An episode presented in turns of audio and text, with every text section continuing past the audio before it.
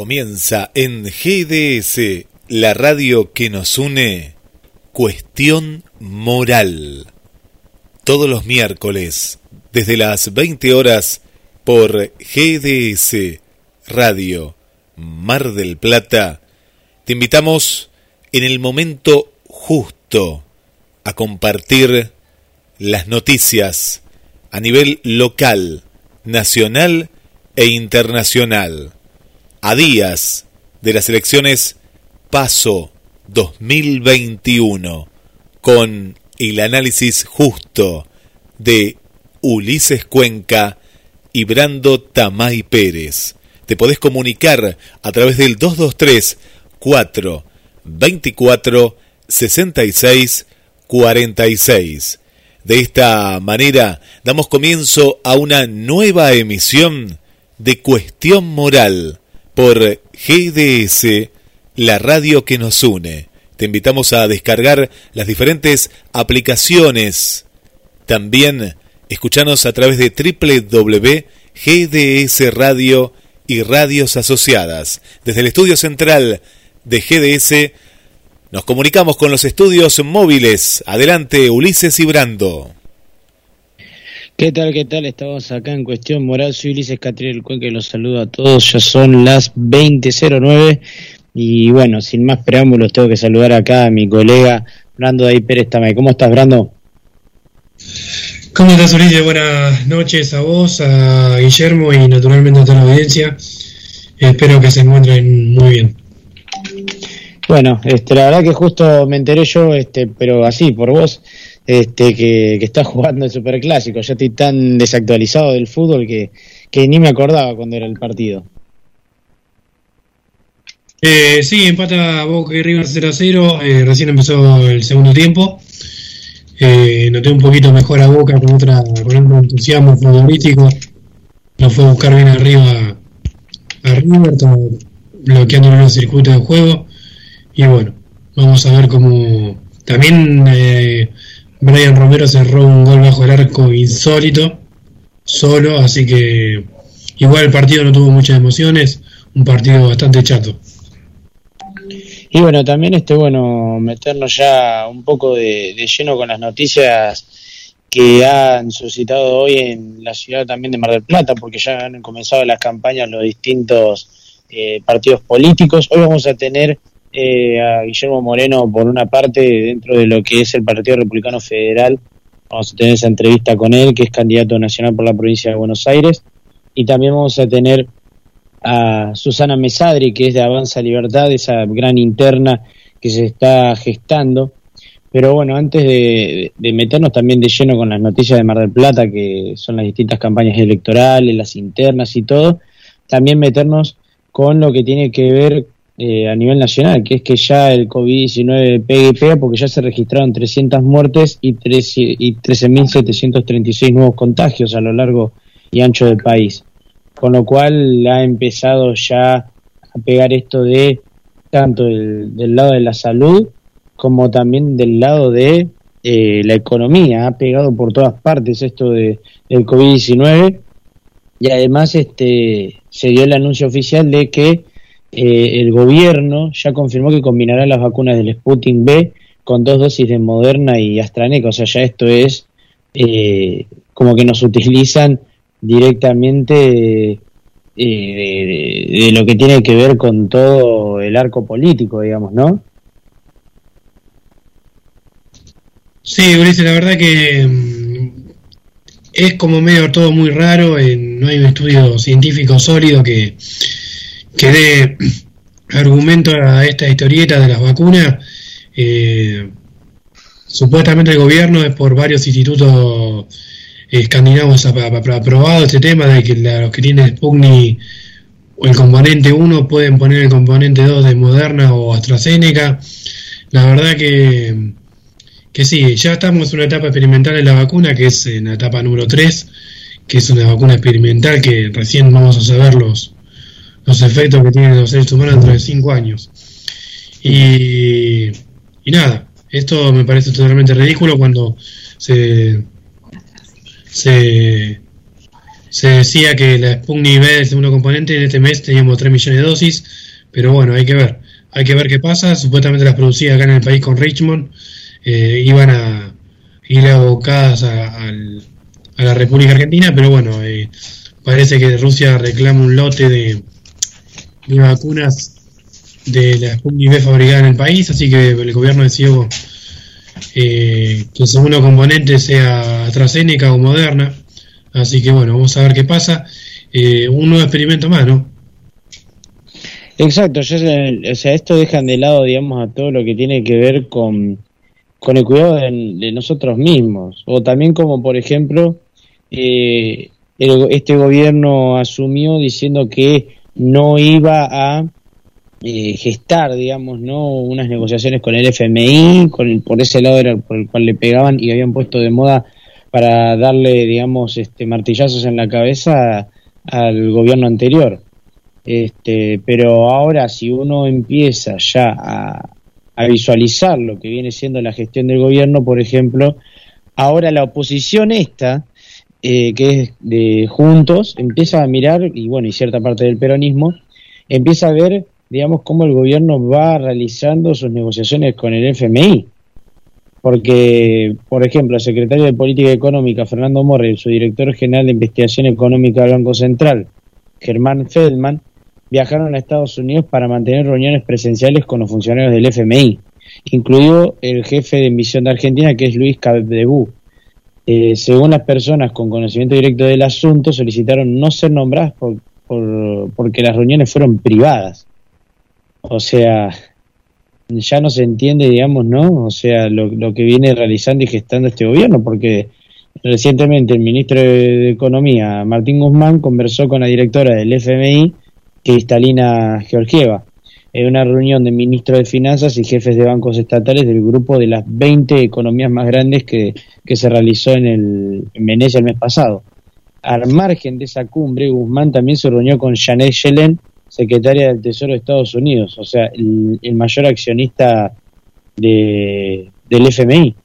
Con lo cual esto empieza a mostrar cómo, cómo el gobierno actual empieza a este, a golpearse, digamos, a que se golpea el pecho diciendo que íbamos a acabar con la soberanía financiera, ahora se resulta que, son los principales negociadores con el FMI. Sí, Ulises, esto ya, se sabía cuando y nosotros lo hemos dicho millones de veces que este gobierno tiene relaciones carnales con el Fondo Monetario Internacional y muchos te dicen, te tratan de, de, liberal, de que somos de derecha, etcétera, etcétera, pero los hechos son empíricos. El gobierno de Cristina Fernández de Kirchner anteriormente también había tenido relaciones carnales con el Banco Mundial, eh, el Banco Interamericano de Desarrollo y el Fondo Monetario Internacional. Y sin ir más lejos, esta semana se depositaron 3 millones, 3 palos de, eh, de verdes de, al Fondo Monetario Internacional de las Reservas Argentinas. Así que acá el, sistema financiero sigue siendo totalmente colonial y, bueno, acá lo que tendría que haber dicho, hecho, que hoy tenemos justo a Guillermo Moreno que le podríamos preguntar, es un default soberano, ¿no?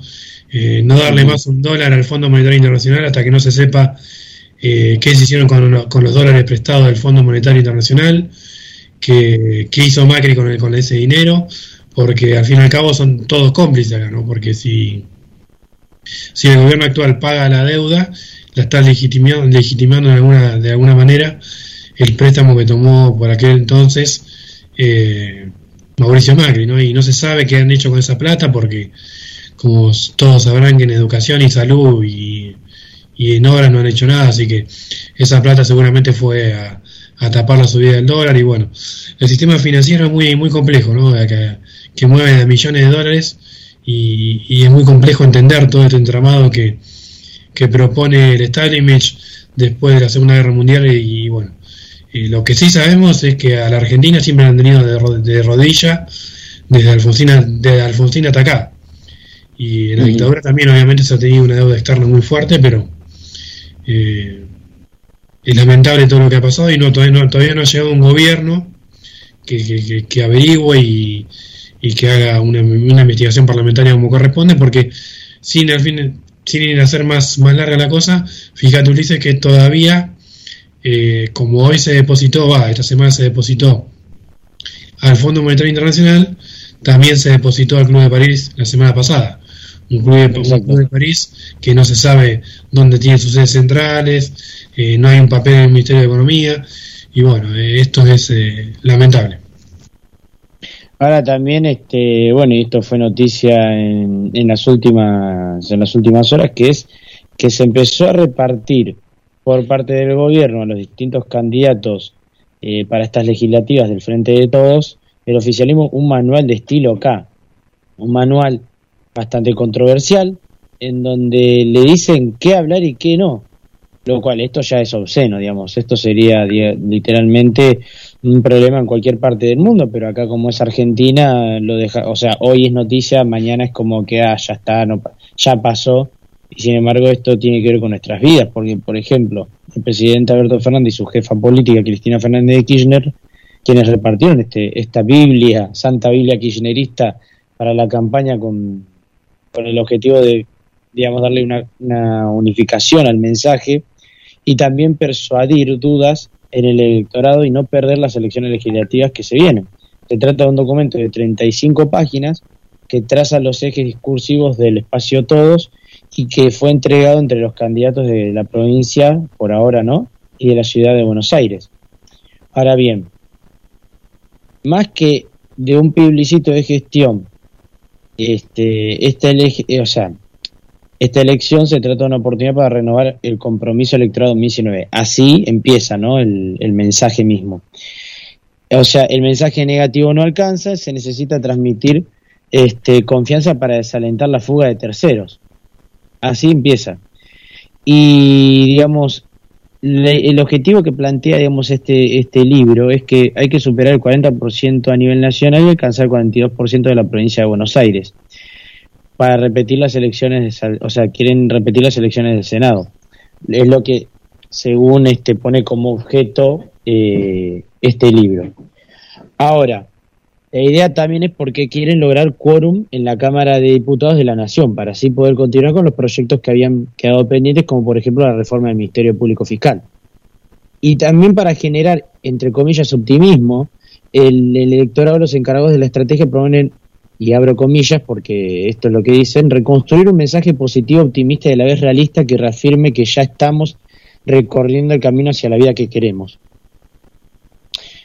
O sea, literalmente me da como medio cambiemita, ¿no? O sea, es como casi una, el, Durán Barba puro esto. Porque además te hablan también de siempre hacer rememorar hacia lo que fue la gestión de Mauricio Macri. Y entre números... Fíjate, Ulises, que, que, Cambiemos hizo lo mismo esta semana. ¿eh? Hizo un Zoom, participó Mauricio Macri y, los demás dirigentes del radicalismo que cada vez que los veo me dan ganas de vomitar. Eh, hicieron un, un, pacto de no agresión como una un, es? Un libro de convivencia como cuando hacíamos cuando íbamos al colegio. Exacto. muy bien. cuando íbamos al colegio a los primeros grados de la primaria y que teníamos que hacer unas pautas de convivencia donde no arrojar basura, bueno, todas esas pautas de convivencia que hacíamos cuando era chicos en el colegio. Bueno, ahora hizo Mauricio Macri con su equipo en un pacto de no agresión, de decir que no se insulten entre ellos, entre, la, entre las internas del PRO y de Juntos por el Cambio, o Juntos, como se llame, eh, entre el radicalismo y el PRO. Que sean, que tengan la misma propuesta, que no se insulten y demás. Parece de niño encima. Sí, parece de niño, y lo muy gracioso de todo esto que a las 24 horas después de, terminar el Zoom ese patético, eh, Elisa Carrió volvió con los tapones de punta contra Manes. O sea, mucho no le dieron bolilla al, al expresidente Mauricio Macri. Pero aparte, da, da, gracia porque es como... ¿Cómo, ¿Cómo van a hacer un...? O sea, te están diciendo en la cara, mira, te vamos a mentir para que nos votes, y parece ya es demasiado impuna uno es como que le genera ya decir, no, no, en serio me están cargando en la cara, o sea, me, están me están tomando el pelo, o sea. Sí, no, aparte también, eh, hoy, ayer, antes de ayer, Mane sacó un tweet que es muy gracioso, que fue que él dice que salió de la escuela de un pueblito muy chiquito y, y que nadie tenía fe que llegue a la universidad, como diciendo, tirándole el palazo a María Eugenia Vidal, cuando murió Eugenia Vidal decía que los pobres no llegan a la, a la universidad. O sea, una interna berreta, ¿no? porque es así lo que es de poca monta, y lo que, lo que no se lleva a la gente es propuesta, porque si, digamos, si Manes y Santilli tienen alguna, como dijo Macri, que pongan la misma propuesta y la difundan entre ellos mismos la misma propuesta, que no sabemos cuáles son, porque todavía no la hemos escuchado todavía, eh, o sea, eh, hay que votar el color de pelo, digamos, porque si te gusta Santilli porque es colorado porque Mane porque es medio morocho, nada más. O sea, porque mm. si, todos piensan lo mismo, hay una bajada de línea desde de, arriba, de la conducción del PRO, entonces las convicciones las dejan de lado como siempre, porque acá estar más que claro que Manes se está en busca de una banca y, y de un sueldo público. Está más que claro y esperemos que la gente no caiga en, la, en esta trampa electoral. Bueno, este, vamos a ir a un pequeño corte ya, el primero hora del programa, y ya lo dejamos en manos de Guillermo San Martín y todo GDS Radio. Vamos a ver ya este, con la editorial de Brando y Pérez también, que de las más esperadas dentro de lo que tiene que converger con cuestión moral. Sí, lo, dejamos ya. No sé cómo con el tiempo, Ulises. Me gustaría después, vamos a pasar un audio de, que nos quedó pendiente Facundo Cabral y a partir de ahí desarrollar un poquito. Así que vamos a intentar no ser tan extensos. Dale, dale. Este, pone, pongamos primero la parte de lo que había quedado de Cabral y ya, bueno, nos mandamos al corte para así retornamos con, con, con tu editorial. Vivido muchos años más porque me hubiera gustado mucho agradecérselo personalmente. Llegamos, ¿eh? Estamos recordando a Eva Perón. Una anécdota, un concepto. Que ambos nos salvó la vida, así de simple. Estábamos. Me hubiese gustado muchísimo, pues, sería, le hubiera gustado muchísima gente que si, hubiera vivido muchos años más porque me hubiera gustado mucho agradecérselo personalmente. Siempre tuve esa idea de, de encontrarme era la primera vez que alguien nos ponía, nos hacía, nos, nos, nos, confirmaba que estábamos dentro de la cancha, porque el, problema que ha vivido tanto tiempo en la calle no es tanto el hambre o el, frío, que por supuesto son importantes, pero no es, tan, no, es tan duro como el saber que uno está fuera del, confirmar a cada paso que uno está fuera del partido, que no, tenés, no sos parte de esta sociedad, que estás absolutamente excluido, que es la palabra más brutal que uno puede escuchar, y menos y más cuando tiene una edad donde todavía no puede razonar ni fuerza para cambiar nada. Eh, yo vine en un viaje bastante largo hasta llegar a Buenos Aires porque oí hablar de un señor, dice, un señor le comentó a mi madre, parece que hay un presidente que, al que le interesan los pobres. Esa fue la primera frase que escuché, yo no tenía ni idea de lo que era Perón, ni, ni lo que era un presidente a los nueve años llegué hasta la ciudad de La Plata, porque venían el, general y la señora a un TV, aunque se hacía por el aniversario de la ciudad. Dormí en, las afueras de la catedral, venía de Buenos Aires, donde un señor de la Feria Franca, donde le pregunté dónde podía hablar con Perón, que le debo haber causado mucha gracia, porque yo tenía nueve años en ese momento. Me dijo, mira, yo te podría indicar cómo llegas a la casa de gobierno, pero es difícil que te atiendan, los presidentes suelen ser gente ocupada. Pero yo leí en el diario, él me dio la gran idea, si no tal vez esto no hubiera sucedido. Me dice que eh, leí en el diario que mañana va a La Plata porque es el, aniversario de la ciudad, 19 de noviembre. Dice, ¿por qué no te vas y lo esperas en la catedral? Me pagó el tren, fue el primer compinche que tuve, el primer compinche que tuve en Buenos Aires. Me pagó el tren y me fui para Buenos Aires y ahí pasé toda la noche y como a las 7 de la mañana, muy temprano empezó a llegar gente de una manera impresionante. Era, a, las, a las 10 de la mañana, 10 y media, no cabía un alfiler en la, Plaza Moreno, era miles y miles de personas. Yo pensé en esta circunstancia va a ser muy difícil llegar al auto de Perón. Eh, me logro pasar al cordón policial cuando la gente empieza a victoriar porque ve el automóvil que da la última curva para llegar a la catedral, la última vuelta a la plaza. Y cuando estoy llegando al auto, un policía me alcanzó a detener. Pero Perón, que estaba saludando a la gente para ese lado, me vio y le dijo, déjelo pasar. Entonces yo pasé al auto, me paré en el estribo, eran, todavía eran los autos con, con estribo, ¿te acordás? Como los carros. Me subí al, al, al estribo y, me dice, ¿querías hablar conmigo? Me, me pregunta peor. Y yo, y yo le digo, eh, ¿hay trabajo? Porque en esa época una mujer sola, hoy es tan común matrimonios separados, el padre por aquí, la madre por allá, pero en esa época una mujer sola era rarísimo. Vos sabés que había lugares que pasamos que la gente hasta cruzaba de vereda, éramos como si fuera, como si fuera leproso. Era impresionante. Si amagabas entrar a un lugar, siempre había alguna objeción, era muy duro. Y nos estaba costando muchísimo sobrevivir. Entonces le pregunto, ¿hay trabajo? Y, ahí apareció una frase extraordinaria que fue el primer ejemplo ético que tuve en mi vida, creo que el más grande, porque no lo puedo olvidar jamás, lo que dijo, y más en momentos en que veo donde todo el mundo demanda algo. Todo el mundo está demandando, con razón o sin razón. Ves tanta poca gente que se acerca y dice, ¿qué podemos hacer juntos? Cuando yo digo, hay trabajo, eh, la señora Eva que estaba al lado, era un auto descapotable, delante iba el gobernador mercante con el chofer. Escucha, Eva, porque paró el auto, pero le llamó mucho la atención a la gente que se, que se detuviera el auto. Le paró el auto cuando voy a venir. Y, y cuando yo le pregunto, ¿hay trabajo?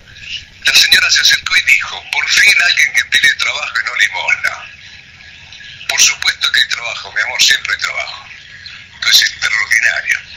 Cada vez que enciendo el televisor, cada vez que veo un noticiero, cada vez que veo un pleito por aquí y por allá, recuerdo esta anécdota.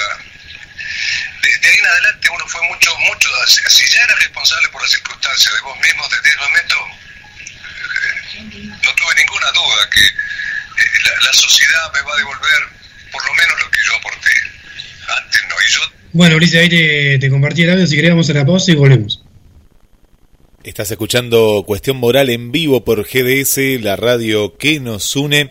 Te vas comunicando al 223-424-6646. Ahí estamos recibiendo los mensajes en vivo, eh, en vivo. Le mandamos un saludo para Adriana del centro. Hola Adriana, ¿cómo estás? Bienvenida.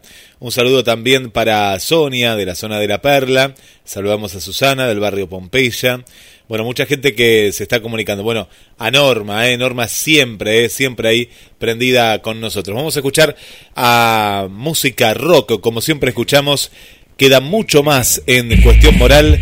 Vamos a escuchar a Nico David, Javier Calamaro. Nos vamos a rock de Tres Arroyos junto a un grande, un consagrado como Javier.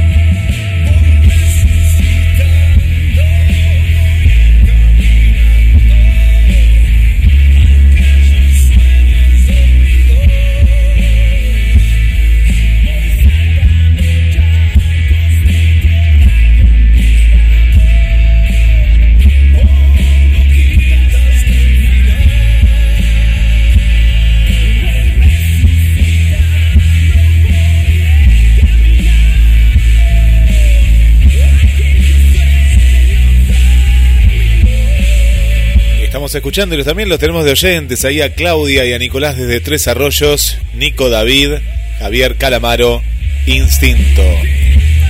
Y volvemos a los estudios móviles. Ulises Brando, adelante. Bueno, ya volvemos nuevamente ahora a cuestión moral desde TS Radio, ya están las 2034 y bueno, obviamente ya los dejamos en manos de Brando David Pérez Tamay con la editorial, como siempre, sorprendiéndonos con toda la actualidad política y social. Mira, Ulises, la verdad que el testimonio de Facundo Cabral, este es un audio muy viejo, eh, extraordinario, como describe Facundo Cabral, que con, tan solo nueve años se acercó a un Tedemo en La Plata cuando estaba todavía por aquel entonces gobernaba el peronismo, esto de sacar sin sacarse, sin ser ideológicamente peronista ni nada por el estilo, porque cuando se nombra Perón siempre se genera un gran una gran polémica, o también cuando se nombra a la señora Eva Duarte Perón, siempre se generan polémica porque eso es la política, eso es la ideología, eso es la religión y el deporte, ¿no? Cuando hablamos de fútbol también muchos nos ponemos vehementes y, y viscerales. Pero es extraordinario cuando Facundo Cabral dice, señora Eva, ¿hay trabajo, señor Perón? ¿Hay trabajo? Y ella le responde, por fin alguien que pide trabajo y no alguien que pide limosna, ¿no? Extraordinario, esa frase que le quedó para, para siempre en su vida a Facundo Cabral y creo que es una frase que, tendríamos que tenerla siempre presente, porque cuando muchas veces decimos que, que el kirchnerismo es el peronismo, eh, estamos totalmente equivocados. El, el, el, sí es un gobierno, fue un gobierno y es un gobierno actualmente que plantea la asistencia, social como único proyecto colectivo de salir, de salir de la pobreza estructural en nuestro país. Cosa que sabemos que de la pobreza estructural se sale con educación y con el trabajo cualificado. Esto me abre paso al escándalo que sucedió en Olivos esta semana, donde ya veníamos viendo y, muchas veces no lo dijimos al aire porque no se sabía bien si esto era real o no, pero bueno, ahora se, se, supo que la realidad es que el presidente Alberto Fernández le gusta ver señoritas por la noche, ¿no? Y le gusta ver eh, señoritas por la mañana, por la noche, no tiene horarios. Parece que es un señor que le gusta rodearse de, de vedette argentina, ¿no? Y primero cuando uno escucha a Florencia Peña hablar de esta forma en televisión, de una forma muy mal educada, muy mal educada a las 11 de la mañana, cuando todos los chicos, más que nada en Mar del Plata y más que nada en nuestro país, cuando todo el mundo no tiene cable, y me ha tocado a mí de chico, ¿eh? cuando muchas veces nosotros, los únicos canales que podíamos ver era Canal 8 y Canal 10 acá en la ciudad de Mar del Plata, y justamente Florencia Peña habla en Canal 8, que sería el grupo Telefe, con semejante vocabulario. Primero, palabras que no voy a repetir por, por, no faltar respeto ni a Ulises, ni a Guillermo, ni a la audiencia, pero es de público conocimiento todas las palabras que dijo la señora eh, Florencia Peña. Segundo, que uno está preparando el almuerzo o algo y ahora que volvieron las clases, eh, pone a los chicos a mirar televisión y nuevamente la televisión argentina muestra programas de reta como la señora, el de la señora Florencia Peña. Imagínense ustedes en su casa con sus hijos o sus sobrinos o, menores de edad viendo el Canal 8 de Mar del Plata o Telefe y que aparezca semejante señor hablando con semejante boca las cosas que dijo, no tienen perdón de Dios. Segundo, lo que, lo que genera Twitter y las redes sociales ya sabemos, que es un microclima y que muchas veces han dicho que Twitter es un, un loquero a cielo abierto cuando se, se ataca públicamente de manera vehemente a ciertos personajes como la señora Florencia Peña, que han puesto un hashtag durante todo el fin de semana y bueno, fue atacada y se sintió muy agredida. Y bueno, ella tomó la decisión de defenderse de esa manera, ¿no? Forma maleducada y vehementemente. Y segundo, escudándose que la, agredía, que agredían a ella por ser mujer, ¿no? Por su cuestión de género. Cosa que me parece totalmente cobarde, porque nadie la agrede a ella porque sea mujer, ni mucho menos. Lo que se recrimina acá, la sociedad argentina en su conjunto, no toda la sociedad, creo que un sector que somos muy críticos del gobierno de este y el anterior, criticamos las acciones del presidente Fernández cuando se junta con Bedetti y demás, porque dicen que hablaban de trabajo por los actores argentinos y demás, etcétera, etcétera. Pero en plena pandemia, cuando todo estaba a flor de piel en Argentina, cuando te secuestraban el auto, cuando te cerraban el comercio, cuando no podías ver a tus familiares, cuando querías cruzar la General Paz y te secuestraban el auto y te armaban una casa, una causa penal, en Olivos había una fiesta clandestina, con muchachos y muchachas de, diferentes edades y sectores, famosas o no famosas, eh, juntándose con el presidente de la Nación y su esposa. La verdad que, por un lado, parece lamentable eso, que, que haya doble moral en la República Argentina. O sea, digo una cosa y hago otra, lo que ya nos tienen bastante acostumbrado la clase política. Y segundo, me pregunto, me pregunto si Alberto Fernández eh, hubiera recibido de esa manera, por ejemplo, ya que hablamos de género, a la Liga de Amas de Casa, ¿no? Por ejemplo, o a las trabajadoras de la salud, a nuestras enfermeras, por ejemplo, ¿no? Que ya hablamos de cuestiones de género, a nuestras médicas. La verdad que no, nunca pasó eso en la pandemia y siempre se metía excusa la pandemia y, es lamentable que el presidente tenga tiempo para recibir ciertos personajes que uno puede decir son personajes culturales, pero si esa es la cultura nuestra en Argentina, una mujer que insulta por televisión, la verdad que tendríamos que preguntarnos en qué situación cultural estamos en Argentina. Porque repito, el presidente Fernández tendría que haber recibido a la gente que realmente estaba pasando mal con las medidas tomadas por el gobierno en el aislamiento social preventivo y obligatorio, como es la Cámara de la Pequeña y Mediana Empresa, como son los sectores de la salud, la educación y etcétera, etcétera. Y no se lo ha recibido. Y en muchos casos se lo ha maltratado, como es el sector de, la salud, trabajando un montón de horas, cobrando miseria, cobrando un bono de 6 mil pesos cuando eh, su labor es a destajo, más en, estos, tiempos sanitarios, los hospitales cayéndose a pedazos, sin infraestructura, y, y nadie recibió a los médicos sí tuvieron tiempo para recibir a Florencia Peña. Y, a, por ejemplo, a Florencia y a Petinato, que no recuerdo bien el nombre, que hace un rato vi una imagen en Clarín que también salió, que estuvo en las visitas nocturnas de Olivos. O Sofía Pachi, por ejemplo, entre otras, que también supuestamente son asesoras presidenciales. Ocupan cargos como eh, el Centro de Pensiones a la Discapacidad, modelos que no sabemos si tienen el target, intelectual para conducir una secretaría. Entonces, ¿cuántos de nuestros profesionales hoy en día están manejando un taxi? ¿Cuántos de nuestros profesionales tienen que ir del país porque no pueden ejercer su labor? Y se lo deja afuera. ¿no? Eh, por un lado eso, que me parece totalmente lamentable que en Argentina, eh, en la ciudad de Buenos Aires precisamente, un enfermero tenga que estudiar cinco años una carrera de grado y no se nos reconozca como carrera profesional, como hace el gobierno de la reta. ¿no?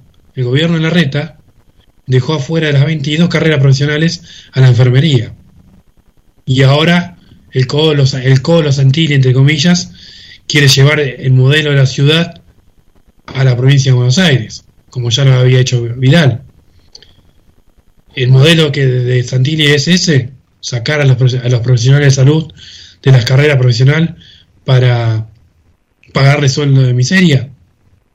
La verdad es que es todo muy lamentable lo que pasa en otro país.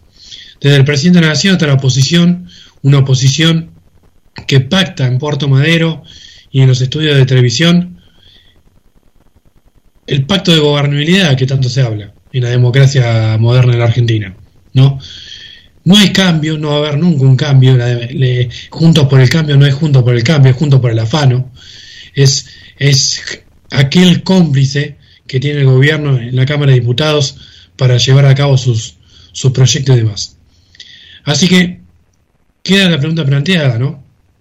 La pregunta planteada que, que ustedes piensan en su casa es, ¿el presidente Fernández hubiera recibido a los enfermeros y a las amas de casa y a otros trabajadores como la pequeña y mediana empresa en la misma situación que atendía a Florencia Peña, por ejemplo? se lo dejo a su, a su criterio. Las evidencias son más que claras.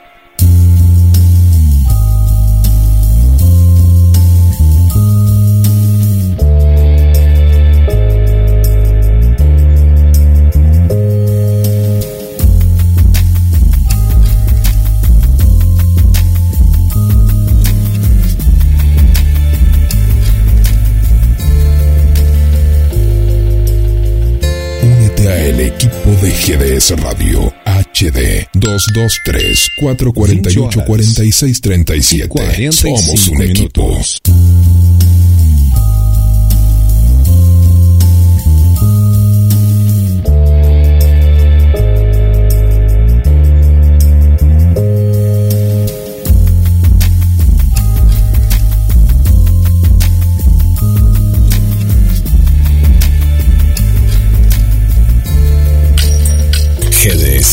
La radio que nos une. radio que buscabas www.gdsradio.com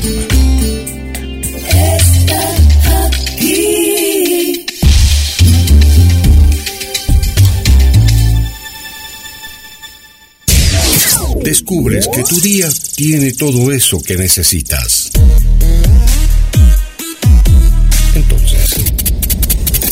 Quédate en esta estación.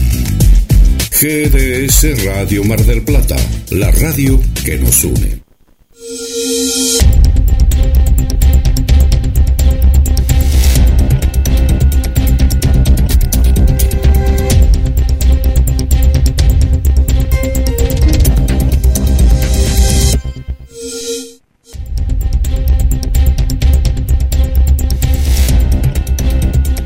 Como cada miércoles desde las 20 horas, cuestión moral, a un paso de las elecciones Paso 2021.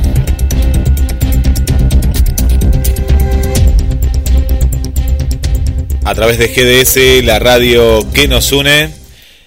Seguimos recibiendo tus mensajes al 223 424 66 46. Irina nos escucha desde Córdoba Capital. Buenas noches, Irina, bienvenida.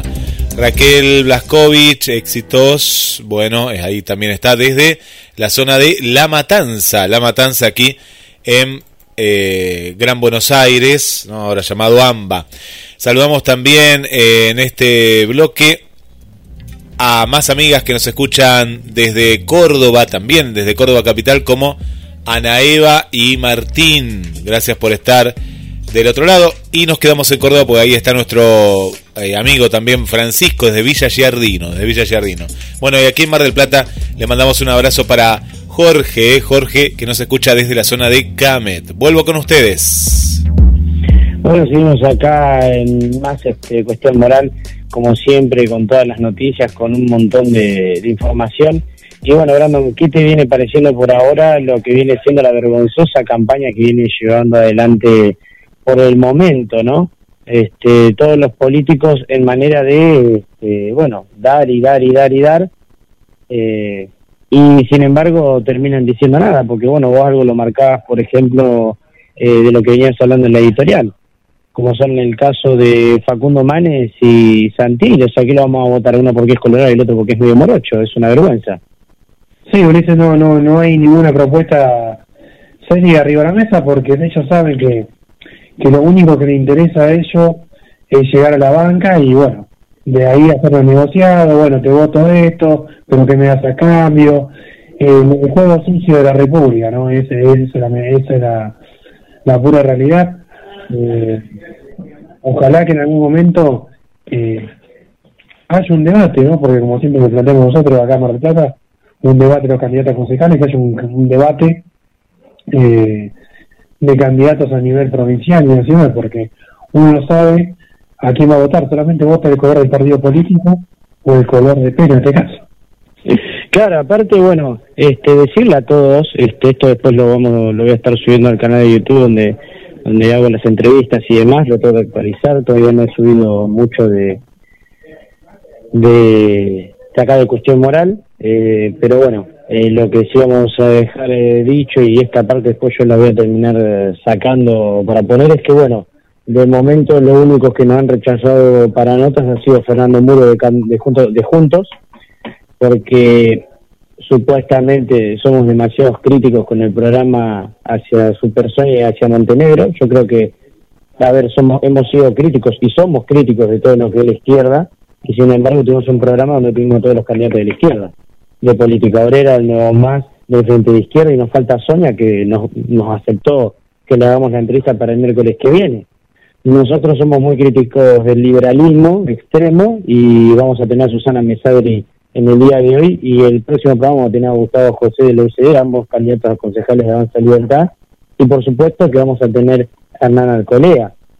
Entonces, este, ¿de qué nos están hablando? Y también Virginia Sibri de la Cámpora, eh, candidata del Frente de Todos, se negó también porque, según ella, y abro comillas, somos demasiado radicales, cierro comillas. Una pena.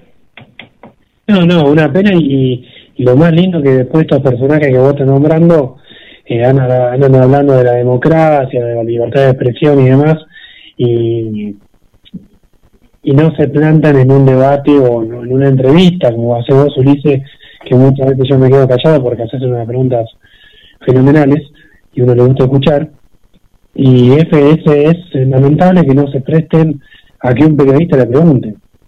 O sea, es lo más natural del mundo y más cuando estás en política, digamos, y no aceptar a eso y, y a caracterizarnos, por ejemplo, de radicales a nosotros lo que menos que, que menos soy yo en este caso es radical. Claro, pero aparte, eh, me da vergüenza, este, ¿qué pasa? Que Fernando Muro no lo conoce nadie, primero, entonces ya este, solamente va a buscar el voto sábana, aparecerá en alguna foto como hace con Guillermo Montenegro. Eh, me parece que de última, si somos este, demasiados críticos de su gestión, entonces, ¿por qué no se sienta con nosotros y nos termina, por ejemplo, eh, argumentando por qué las cosas. Por ejemplo, Vilma Baragiola, eh, no compartimos muchas cosas, pero ella salió al aire y debatió. Ella puso su punto de vista, eh, habrá dicho lo que dijo, pero a ver, eh, por lo menos este dio la cara. Eh, ¿Sabes lo que pasa, Ulises? Que eh, lamentablemente se cree intocable y, y en algún momento, en algún momento, eh, es el mismo pueblo el que va a hacer eh, este, sonar el, el escarmiento, porque el trabajador de, que, que de Mar del Plata que se levanta día a día y sale a las 6 de la mañana de su casa y vuelve a las 8 y ve lo que pasa en la calle, que la calle está rota, que Mar del Plata se cae a pedazos, a esa gente no le puede mentir. Entonces, eh, él verá mucho muy lindo la oficina de la municipalidad, pero la realidad es otra. Exacto. Y bueno, y con respecto a Virginia Sibori, a ver, eh, por Dios, eh, literalmente, eh, bueno, está bien, es una kirchnerista, entendemos que los kirchneristas no odian más que, que la misma izquierda, la verdad que, obviamente que lo hemos pegado un montón, pero mm, lo único que me gustaría, ya que de última esta pregunta ojalá le llegue cuando nosotros agarremos esto por YouTube, o los kirchneristas que nos escuchan y de última se lo hagan llegar, o si por el que ella sabe por qué le pegamos bastante de este programa, entonces será porque lo escucha ella misma. De última, me gustaría que eh, si yo soy radical, y tanto sea de la Unión Cívica Radical o nos quiere llamar radical por extremista, bueno, eh, yo voy a agarrar y voy a hacer todo un editorial diciendo un minuto seguido, sí, yo soy nazi, yo soy nazi, yo soy nazi, si ella muestra la planilla de los, de los proyectos que presentó con un resumen, que lo suba a sus redes sociales y al lado que suba el sueldo que cobra como concejal. Y entonces ahí vamos a ver a quién van a insultar más los ciudadanos. Solamente eso. Y por otra parte, bueno, lo dejamos en manos de Guillermo, ahora otra pequeña pausa, para que pueda comunicarse con Guillermo Moreno y así ya lo tenemos al aire y podemos eh, eh, hablar con él, debatir, eh, entrevistarlo, porque la verdad que ellos este, dirán los quimeristas o Virginia Sibori que no nos quiere atender el teléfono, pero por lo menos el, ex secretario de Comercio de Cristina Fernández de Kirchner por lo menos nos contesta, aunque sea los WhatsApp.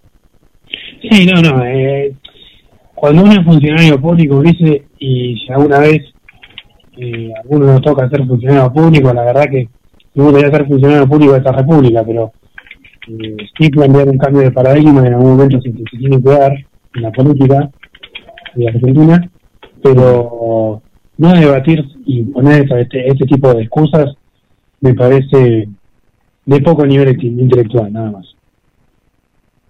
Lo dejamos ahí ahora con Guillermo para así ya, ya podemos este, comunicarnos con, con Guillermo Moreno, los dejamos.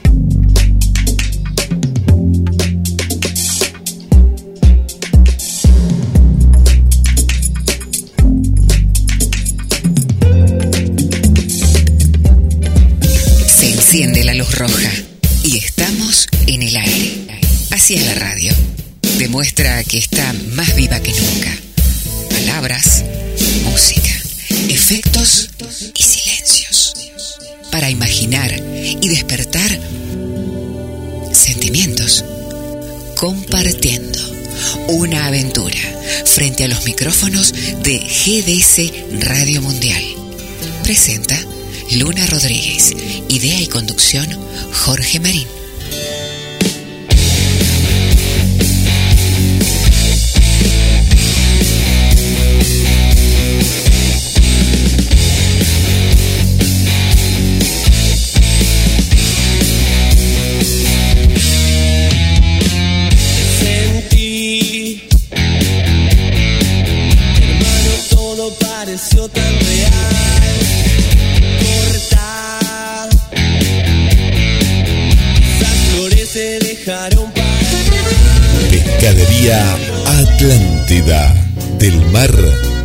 Mesa. Única roticería marina. Atendido por sus dueños. Venía a conocer Pescadería Atlántida, España, esquina Avellaneda. Papá, papá, quiero una bicicleta nueva. ¿Qué estás esperando para tener tu bicicleta? Venía a Bicicletería J y L en Lancilota 28, casi Avenida Juan B. Justo. Bicicletas nuevas al mejor precio y la mejor atención. Bicicletería J y L. Las mejores camperas de Mar del Plata están en Duki Patagonia. Seis cuotas sin interés y 20% de descuento en efectivo o transferencia bancaria. Entregas a todo el país. Entra en www.dukipatagonia.mitiendanube.com o te esperamos en Santiago del Estero 1755, casi peatonal San Martín. Duki Patagonia.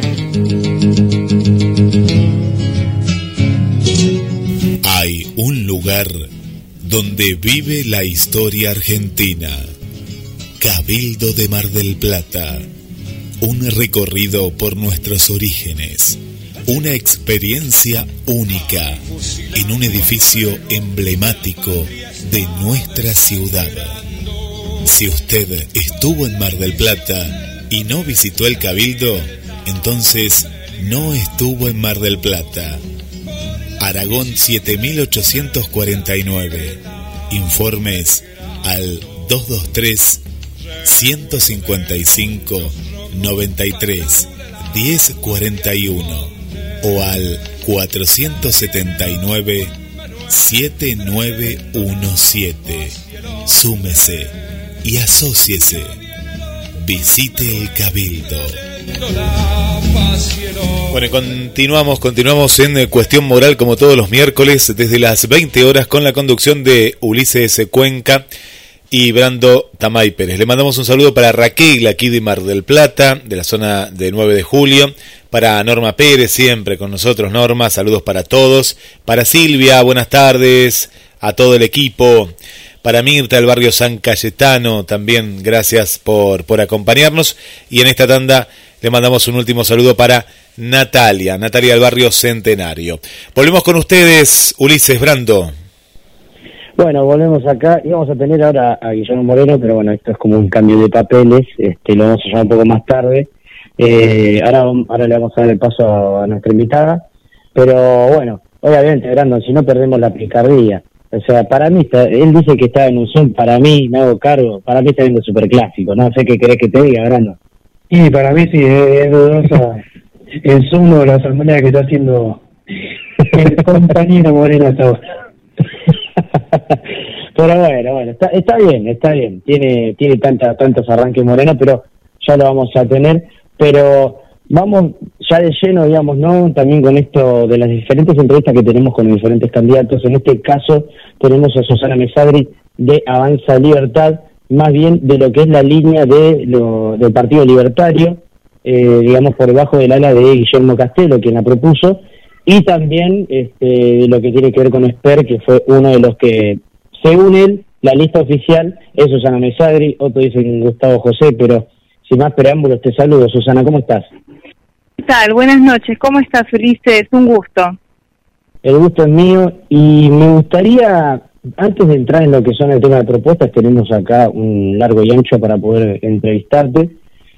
Me gustaría entender qué es lo que sucede, por qué ante lo que fueron las encuestas que dan un porcentaje que puede ser que pasen las pasos, eh, por qué ir de manera dividida, eh, usted por un lado, por el otro Gustavo José y por el otro Hernán Alcolea. Bueno, esto eh, obedece a que tenemos la oportunidad todos de presentarnos. Eh, si bien estratégicamente no está bueno, eh, se dio que no hubo ningún acuerdo entre las tres listas y bueno, eh, optamos por la herramienta, ¿no es cierto?, que nos provee la democracia, que es la PASO. Así que eh, eso habla de que es un espacio abierto y que todos podemos competir y eso habla de la transparencia también del espacio, ¿no? Eso, eso yo creo que es muy beneficioso en ese aspecto. Más allá, digamos, de lo que es eh, el beneficio de poder este, entender esto de que ahora, bueno, se pueden presentar listas, la transparencia, pero ¿dónde, ¿dónde radica el acuerdo? es por el lado político, representativo, o hay diferencias meramente ideológicas dentro de lo que es un espacio liberal, como puede ser Hernán Colá con el Partido Autonomista, Gustavo José con el UCD y usted con el Partido Libertario. Sí, sí, yo creo que las, las diferencias son eh, ideológicas y te explico por qué. Eh, nosotros, eh, nuestra lista por lo menos, está conformada de manera democrática, somos militantes, yo en, la, en forma particular estoy siguiendo a José Luis Espert desde su candidatura a presidente, donde yo fui precandidata a, en ese momento a intendente, pero bueno, en ese momento también bajaron la lista de todos los candidatos, así que yo en ese momento no quedé. Y yo continué trabajando en esa línea, partiendo desde la base de despertar, que fue en ese momento, y armamos un muy buen equipo de trabajo este, con muchos proyectos interesantes, con personas que, que, son eh, sin ninguna eh, antecedente político, somos personas, ciudadanos comunes, formados en diferentes áreas, pero ciudadanos en definitiva con inquietudes que queremos canalizar y que encontramos este espacio como medio de hacerlo, ¿no? Este, las otros, eh, las otras listas vienen de partidos, de partidos políticos con su con su historia, con, con sus eh, situaciones propias y nosotros eh, buscamos alguna manera de llegada más pragmática y por eso encontramos este espacio, por eso estamos en esta lista. Bien. Ahora, bueno, entrando un poco, me hablabas de proyectos. Eh, digamos que ganan las pasos y las internas dentro de eh, Avanza Libertad y después se puede dar eh, que termine siendo una tercera fuerza y puedas eh, ingresar como concejal eh, digamos, Susana Mesabri, ¿qué sería lo primero que metería como proyecto? ¿Qué sería lo primero que, que otorgarías y que crees que le puede hacer bien al ciudadano en una Mar del Plata que está golpeada y azotada económicamente y socialmente? Exactamente, ahí tenemos un tema eh, fundamental que es lo primero y número uno es hacer un análisis minucioso de mm. cómo se desempeñó cada dependencia del municipio en pandemia, por ejemplo, este, y ahí vamos a sacar un montón de datos que nos van a servir para presentar proyectos para el futuro, futuro inmediato, eh, de, por ejemplo, eh, no sé, secretarías que funcionaron con mucha menos cantidad de personal o que se manejaron a través de home office. O sea, cómo salieron a la palestra a resolver esta situación de la pandemia y cómo podemos aprovechar eso para los proyectos que van a venir.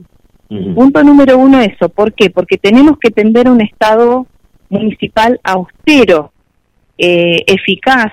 Eh, otra de las cosas que vamos a proponer es la centralización edilicia, porque no podemos permitir los ciudadanos marplatenses, batanenses y los del o sea los de todo General Pueyrredón, eh, no podemos eh, eh, permitir que estemos alquilando un edificio a cinco cuadras del municipio cuando tenemos el Palacio Municipal prácticamente vacío, este, pagando un alquiler de 700 mil pesos por mes.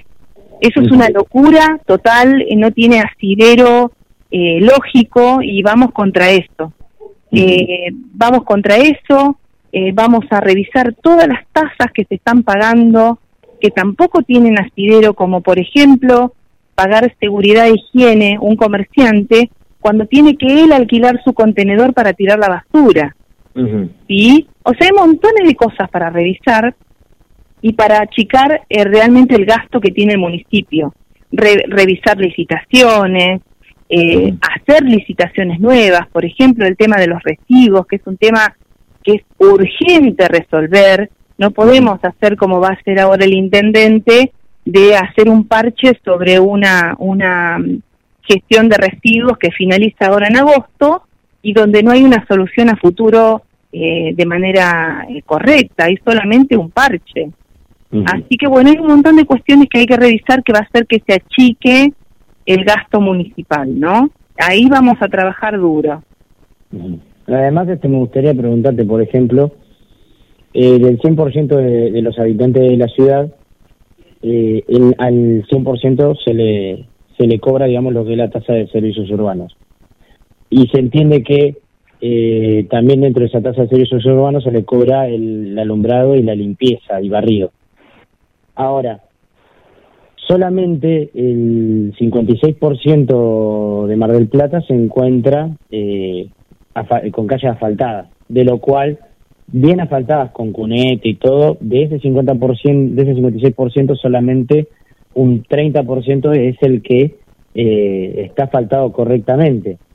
Pero eh, entre roturas y demás, dentro de ese mismo eh, 30%, solamente el 25% es el que se encuentra bien asfaltado como tiene que ser. Y el alum con respecto al alumbrado, solamente hay un alumbrado eh, correcto, eh, solamente el, creo que el 43,2% había sacado eh, el envial a relucir con los informes. ¿Cómo se puede, digamos, qué, qué, qué solución encontraría? Porque literalmente en la zona céntrica solamente está bien asfaltado, bien alumbrado, y en la zona de la periferia está casi olvidado. A tal curso de que, por ejemplo, John K. Mickelson, un amigo nuestro que estuvo acá en la casa, uno de los primeros programas, nos hablaba él, como trabajando como cartero, se le quedaba la moto, había calles que directamente ya ni parecían calles, ya era directamente un barrial enorme de hace un montón de tiempo, lo cual dificulta a veces la libre circulación de los vecinos. ¿Cómo se le puede encontrar una solución a eso desde Avanza Libertad? Realmente la solución eh, pasa fundamentalmente por el tema del planeamiento y por el tema presupuestario, ¿no es cierto? eh, Mar del Plata debería manejarse con un presupuesto propio y no depender de esta coparticipación o de esta de esta repartija de, de, de dinero que se hace desde desde Buenos Aires este por la ley de coparticipación eh, debería manejar sus propios recursos y, y no eh, eh, tener una distribución tan eh, eh, ineficaz del, del, del dinero del ciudadano. Eh, no puede ser que un habitante de Mar Chiquita eh, tenga reciba mayor en coparticipación que uno de Mar del Plata, ¿sí? Porque hay una ecuación que distribuye el territorio y la cantidad de habitantes eh, que genera que la- una persona de Mar Chiquita tenga muchísimo más dinero disponible en sus recursos que un ciudadano del municipio de General Pueyrredón. O sea, ahí hay que reestructurar y en eso iremos en concordancia con nuestro diputado, con, con el candidato a diputado José Luis Espert, que totalmente quiere abolir el tema de la coparticipación y que cada región se gane sus recursos. O sea, la reforma es bien intensa, pero mientras tanto, ¿no? Porque el tema es cómo hacemos mientras tanto. Si nosotros logramos minimizar los gastos del municipio, tenemos más dinero, pero ¿para qué? Para el planeamiento urbano. Eh, hay lugares en, en la periferia de Mar del Plata donde primero se ponen las casas y después se hacen las calles. Eso no, no tiene solución, eso hay que atajarlo desde ahora. Desde ahora hay que armar la cuadrícula, desde ahora hay que hacer un programa intensivo de cómo conectar esas, esas partes de Mar del Plata más alejadas eh, y traerlas primero con un engranzado, empezar con cordones cuneta. Eh, nosotros tenemos un proyecto donde cada barrio tiene su eh, trayecto a seguir para acceder a, al- a la capacidad del asfalto, ¿no es cierto? Eh, y bueno, estamos, es- o sea, estamos con eso, estamos trabajando en esto y tenemos proyecto armado para cada sector en particular, porque incluso cada lugar de Mar del Plata tiene su geografía, su, su, su tipo de, de, arbolado, así que es particular a cada lugar. A eh, digamos, vos me decías eh, que es un tema de que tendría que ver de tema de coparticipación, eso obviamente estoy de acuerdo y creo que es así, pero hemos, no, no sería más allá de que no pasa por mayor financiamiento, sino que, por ejemplo, eh, el envial, que tiene millones y millones de, eh, de pesos que, que se le son distribuidos, no pasaría mejor por eh, verificar bien lo que es lo que sucede con cada dependencia, donde literalmente a veces hasta hay ñoquis, por ejemplo, en la planta política y tanto en la planta permanente del municipio, yendo, por ejemplo, un poco más, más a gusto. Sí, El sí, sí, de- ahí de la- tocaste, sí, ahí tocaste un tema, perdón, que te corté. No sé Pero ahí si tocaste, sí, te escucho. No, este, porque obviamente pasa de que, por ejemplo, el funcionario del envial cobra casi y, o más que el intendente y también cada uno de sus operarios. Y hasta, por ejemplo, se sabía, por ejemplo, hasta el año pasado del caso de cómo estaban abandonadas máquinas que eran literalmente nuevas y estaban abandonadas detrás del gaucho y eran maquinaria para el envial.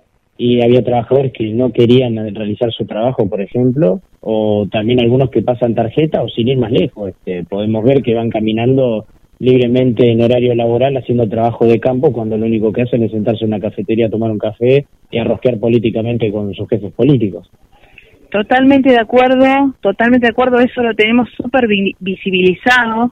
Este, y también tenemos un proyecto, yo viste que te conté que al principio nosotros lo que vamos a hacer es un eh, análisis del funcionamiento de cada dependencia, viste que te lo mencioné al principio.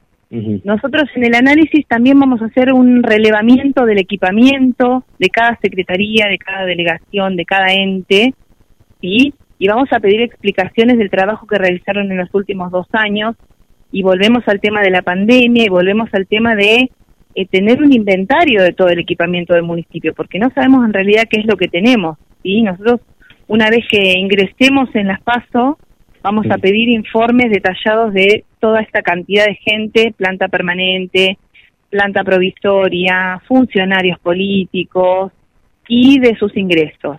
Una de las cosas más importantes que queremos hacer es reconvertir los entes, viste que vos nombraste recién ente eh, municipal de vialidad o ente de turismo, bueno, todos esos entes autárquicos tienen que volver a ser secretarías.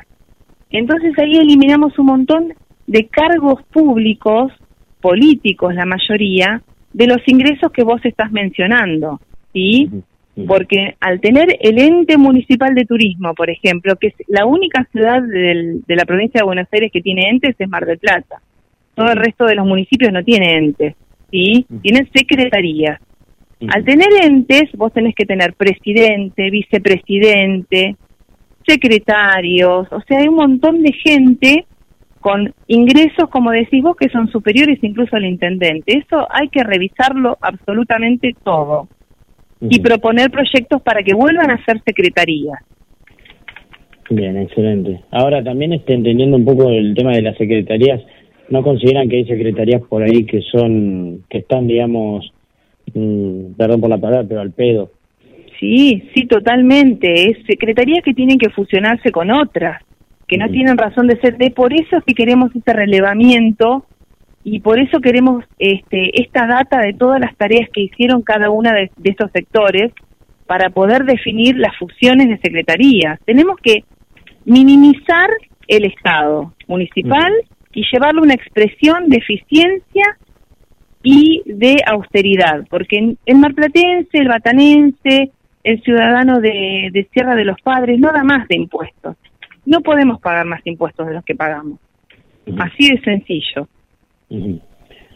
Ahora también me gustaría, digamos, por ejemplo, qué, qué es lo que piensa, eh, digamos, el grupo de Avanza Libertad con respecto a, por ejemplo, políticas como, como ha sido ahora la comisión de, de transgénero, de gente que, que se disfraza de un sexo del otro, o, por ejemplo, también como ha sucedido eh, con el tema ahora de la adhesión al protocolo de aborto no punible y que, por ejemplo, el ex secretario Blanco empezó a repartir, por ejemplo, este, pastillas de misoprostol en, el medio de Mar del Plata, digo, también la puerta a ello al gobierno nacional, o también como sucedió, también qué postura tienen ustedes, por ejemplo, para con el Consejo Escolar, que cada vez hace políticas, entre comillas, inclusivas, eh, que no tienen razón de ser. Digamos, ¿qué, ¿Qué es lo que las posturas que ustedes van tomando con respecto a estas políticas que son van del lado más cultural dentro de lo que es la ciudad de Mar del Plata?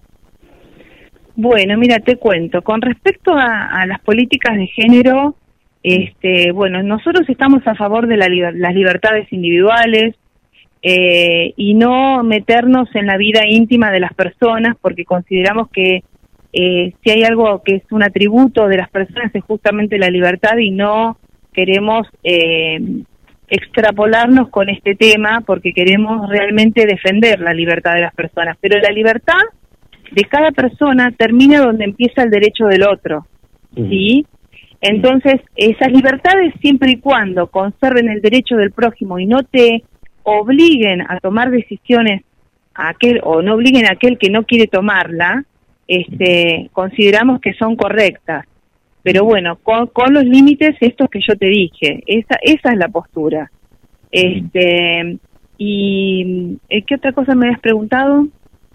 Con respecto, digamos, a lo que tiene que ver este, las políticas, como llaman entre comillas, inclusivas y, y, digamos, son bastante totalitarias con respecto a la ideología de género, eh, lo que viene promulgando el Consejo Escolar Sí. de Mar del Plata. Sí, sí, ahí entiendo que no, que eso es una bajada de línea que tiene que estar terminantemente prohibida. Mm. Acá hay que enseñar a los jóvenes, hay que educarlos y hay que formarlos. Este, y en las cuestiones propias de cada uno no hay que meterse porque me parece que no no corresponde, volvemos a lo mismo, son las libertades individuales y hay que defenderlas. Nadie puede venir a decir cómo tengo que pensar o qué tengo que decir o qué tengo que pensar. ¿sí? Este, de eso no se tiene que ocupar el educando, el educando tiene que formar, no tiene que enseñar a pensar cuestiones privadas. Al menos es lo que se considera en mi espacio. También entrando un poco en lo que tiene que ver con la, con la rosca política y lo que viene sucediendo, ¿qué le genera a usted cuando, cuando usted eh, ve que son eh, 21 listas para 12 bancas este, que son básicamente municipales del Consejo Deliberante? Es un récord, digamos, de, de precandidatos eh, que nunca ha sucedido ni que tiene registro anterior, digamos, dentro de la ciudad de Mar del Plata. Sí, sí, la verdad que sí, es un récord y esto puede darnos una doble lectura. Primero, esta pluralidad que te dije yo, esta capacidad de poder a todos eh, dejarnos expresar eh, y de poder estar en una lista y demostrar que cualquiera puede estar en una lista, digamos, cualquiera con, con, con ganas de, de, de, crear, de generar, puede participar en la política. Y por otro lado, es esta cosa de los recursos, ¿no es cierto? Eh, ¿Qué tan necesarias son las pasos? Esas son cuestiones que nos tenemos que plantear. Eh, Si esto no se podría hacer puertas adentro en cada partido y no eh, con esta cantidad de, de recursos gastados y el tiempo de la gente hoy que es tan valioso, eh, si por ahí no buscar una manera de hacerlo de manera electrónica, este, buscar otra manera que no sea tan costosa para el ciudadano porque se, se gasta cantidad de dinero en esta elección y esto es muy obvio. Y eso no debería pasar con un país que está en bancarrota como está Argentina, ¿no? También este, otra de las cuestiones que por ahí muchos los vecinos a veces hablan es el tema de eh, cómo el discurso político se ha vuelto, digamos, un poco monótono y hay veces que faltan propuestas, digamos, un poco más eh, eficaces y no tantos, digamos, a veces como se terminan hablando, que son algunas, algunas veces este, hasta se puede leer políticos eh, que van de un partido hacia el otro, eh, las peleas internas que se terminan generando. ¿Cómo se puede acabar un poco ya con lo que es la clase política que literalmente llegan al punto de a veces de que ni siquiera sabemos eh, quiénes son los, con- o sea, bueno, uno que está dentro, digamos, del, del periodismo y demás, lo sabe, pero los vecinos no saben ni siquiera ni conocen la cara de, los de los concejales de, de Mar del Plata. Yo creo que para empezar tiene que haber una renovación de la gente que está enquistada en la política. Esa gente tiene que darle cabida a nuevas generaciones con ideas nuevas, con creatividad. Hay mucha gente joven con mucha idea y muy creativa y hay que darles el lugar y hay que darles la posibilidad a esa gente ingresar a la política, enseñarles que la política no es eh, sucia, o sea que hay que hay que hacerla limpia y justamente para eso tiene que haber gente nueva para que no tengan o no se generen estos vicios, ¿no? Este, yo creo que fundamentalmente esto, tiene que haber una renovación de gente eh, y eso me parece que es fundamental. Además, este, bueno, me gustaría ya eh, antes de ir a la, a la última pregunta, eh, ¿cuáles son la estrategia de campaña donde apuntan ustedes más este, para poder, este, no solamente ganar la, la interna, sino también ganar, eh, eh, digamos, la, o las elecciones o llegar, digamos, a pasar los pasos? Eh, ¿Me podés repetir la pregunta, por favor? Porque justo estaba, acá estoy caminando y, y, y, no te escuché lo último. digamos, ¿cuál es la estrategia de campaña a la que vas a apuntar, digamos, tu lista primordial, ¿no? Este, dentro de Avanza Libertad, tu lineamiento, para poder ir, digamos, dentro de, siendo honestos, ¿no? O sea, tenés a Gustavo José, que es la lista oficial por la cual van a intentar bajar un poco de línea, seguramente de Avanza Libertad. Eh, después, por el otro lado, nada, colar con el Partido Autonomista, intentando rescatar alguna de sus estrategias eh, un poco más personales. ¿A dónde van a apuntar ustedes para hacer esa diferencia y ganar las internas de Avanza Libertad y posteriormente también obviamente llegar a un porcentaje que lo puede dejar en carrera después de las pasos y quizás hasta ser opción de alternativa en las generales. Entiendo perfectamente. Mira, el punto es este. Nosotros somos realmente seguidores de José Luis Espert sin intermediarios, o sea, sin, sin partido político intermediario, sin ninguna cuestión que nos haga pensar en el pasado, mirando de cara al futuro, eh, con personas formadas, personas eh, que son ciudadanos comunes y con mucho, mucho entusiasmo y con muchas ganas de hacer cosas positivas por la ciudad eh, de manera transparente, eh, con ideas liberales, eh, que son las ideas que realmente nos movilizan y que creemos que en, esas ideas está basada el, el progreso de la ciudad. Así que bueno, yo creo que con eso y, y demostrando, ¿no? En, en, en, cada paso que damos ese alineamiento de las ideas, eh, podemos superar a las dos listas perfectamente. Y tengo una consulta. Eh, ¿Cuáles son las ideas liberales, digamos?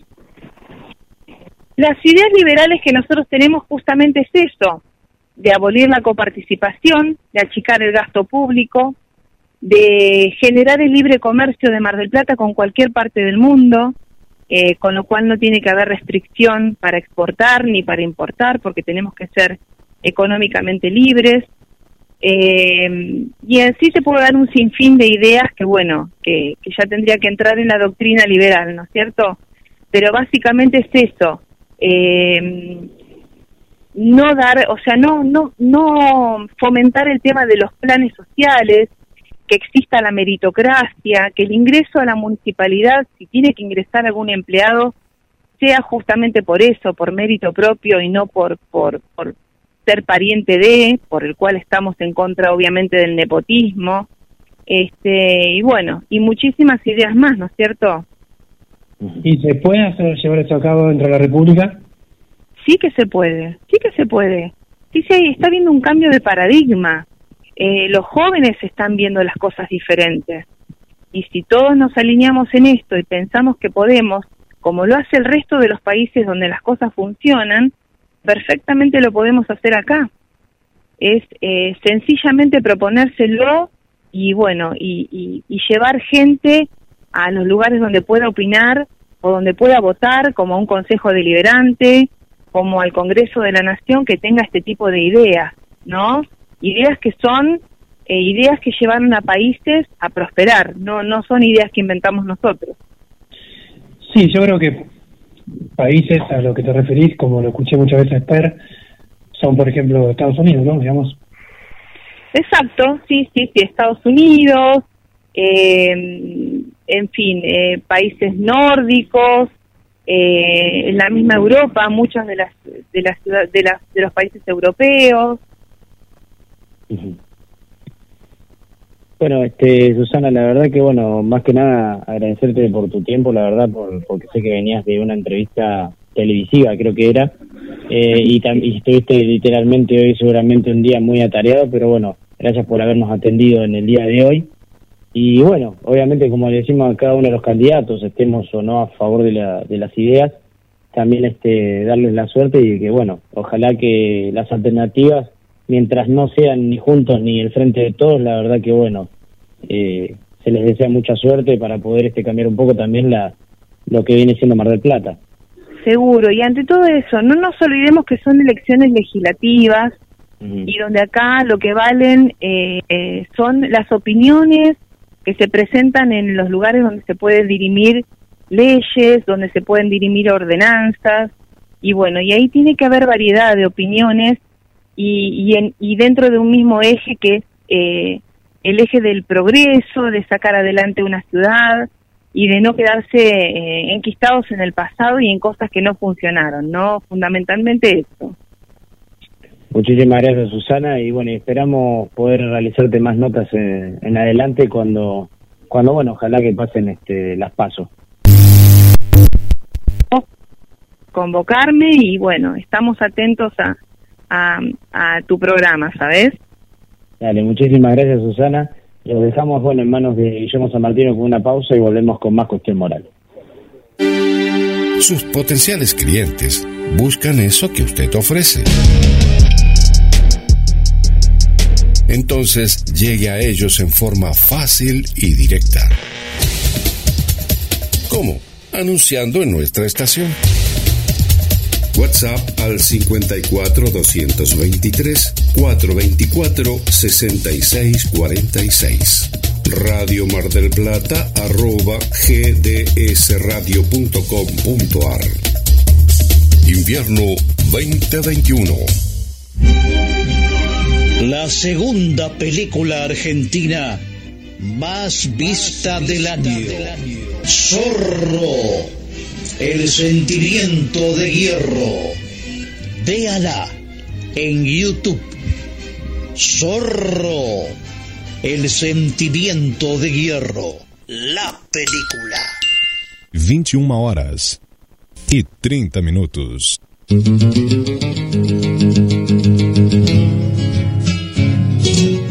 Hay un lugar donde vive la historia argentina. Cabildo de Mar del Plata. Un recorrido por nuestros orígenes. Una experiencia única en un edificio emblemático de nuestra ciudad. Si usted estuvo en Mar del Plata y no visitó el Cabildo, entonces no estuvo en Mar del Plata. Aragón 7849. Informes al 223 155 93 1041 o al 479 7917. Súmese y asóciese. Visite el Cabildo. la paz el orden. Que viva el restaurador, grita el pueblo,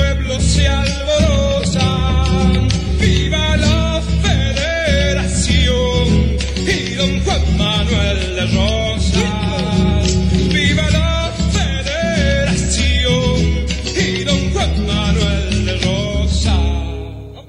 Las mejores camperas de Mar del Plata están en Duki Patagonia. 6 cuotas sin interés y 20% de descuento en efectivo o transferencia bancaria. Entregas a todo el país. Entra en www.dukipatagonia.mitiendanube.com o te esperamos en Santiago del Estero 1755, casi peatonal San Martín. Duki Patagonia.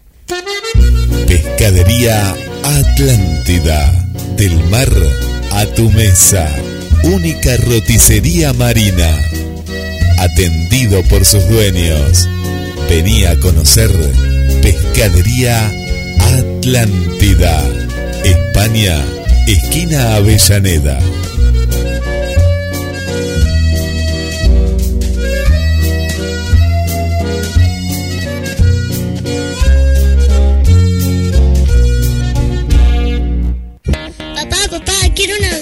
Bicicleta nueva. ¿Qué estás esperando para tener tu bicicleta? Venía a Bicicletería J y L en Lancilota 28, casi Avenida Juan B. Justo. Bicicletas nuevas al mejor precio y la mejor atención. Bicicletería J y L. Descubres que tu día tiene todo eso que necesitas.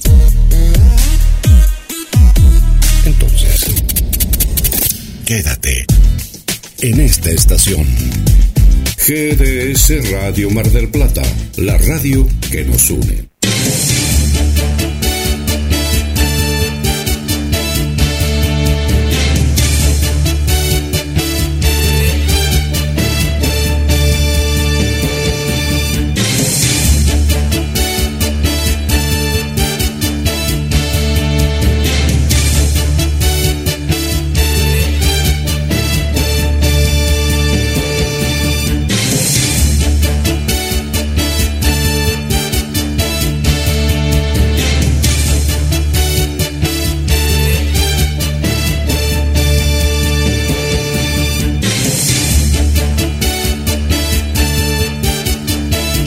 Estás escuchando Cuestión Moral. Son las 21 y 34 minutos. Desde Mar del Plata, Buenos Aires, Argentina. Bueno, volvemos desde el estudio central hacia los estudios móviles junto a Ulises y Brando. Bueno, volvemos acá, estamos ya en lo que tiene que ver con eh, cuestión moral, con más noticias como siempre. Y bueno, no sé, Brandon, este, ¿cómo, cómo te surgió, cómo lo viste esto, la verdad. Eh, por ahora, digamos, una de las entrevistas más a los candidatos a concejales y, digamos, antelándonos a lo que va a ser este la digamos la, la, noticia digamos este también de, de lo que viene siendo un poco todo esto de si vamos a tener a Moreno o no al final, porque la verdad que bueno, eh, vamos a preguntarle a Guillermo, no sé si vamos a tenerlo por acá por WhatsApp, si lo vamos a tener por llamada. Eh, lo, lo, nos dijo que lo, llamemos 21 y 45. 21 y 45, así que en 10 minutos lo llamamos por WhatsApp, probamos, probamos por este medio, pues está en un Zoom, nos dijo que está en un Zoom. Eh, así que bueno, estamos a la espera de aquí del estudio central. dijo, dijo que estaba en un Zoom. Sí, no, Ulises, lo que me quedó de la entrevista muy buena. Y, y segundo, que lo que el discurso de los liberales siempre, siempre es el mismo. ¿eh? Exactamente. creo yo que, que, es para un debate de, de dos horas más o menos, eh, revisar un poco la historia, como Estados Unidos, Inglaterra lograron lo que lograron sin practicar el mercado, por ejemplo. Pero bueno, es una discusión que puede llevar horas. Exactamente, exactamente. Pero bueno, un día estaría bueno, estaría bueno eh, debatir con algún liberal sobre esta cuestión. Porque, digamos, porque ella decía que lo valora de Esper, que ella sigue Esper, pero el jefe de Esper es un empresario del Estado, como es Exacto. Velo Copito o, o Vilo Manzano. Exacto, y no solamente eso, también entender que eh, esperes, o sea, si, si, si tu líder es alguien que estuvo metido con Machado con el tema del narcotráfico, quien financió la campaña, es medio raro.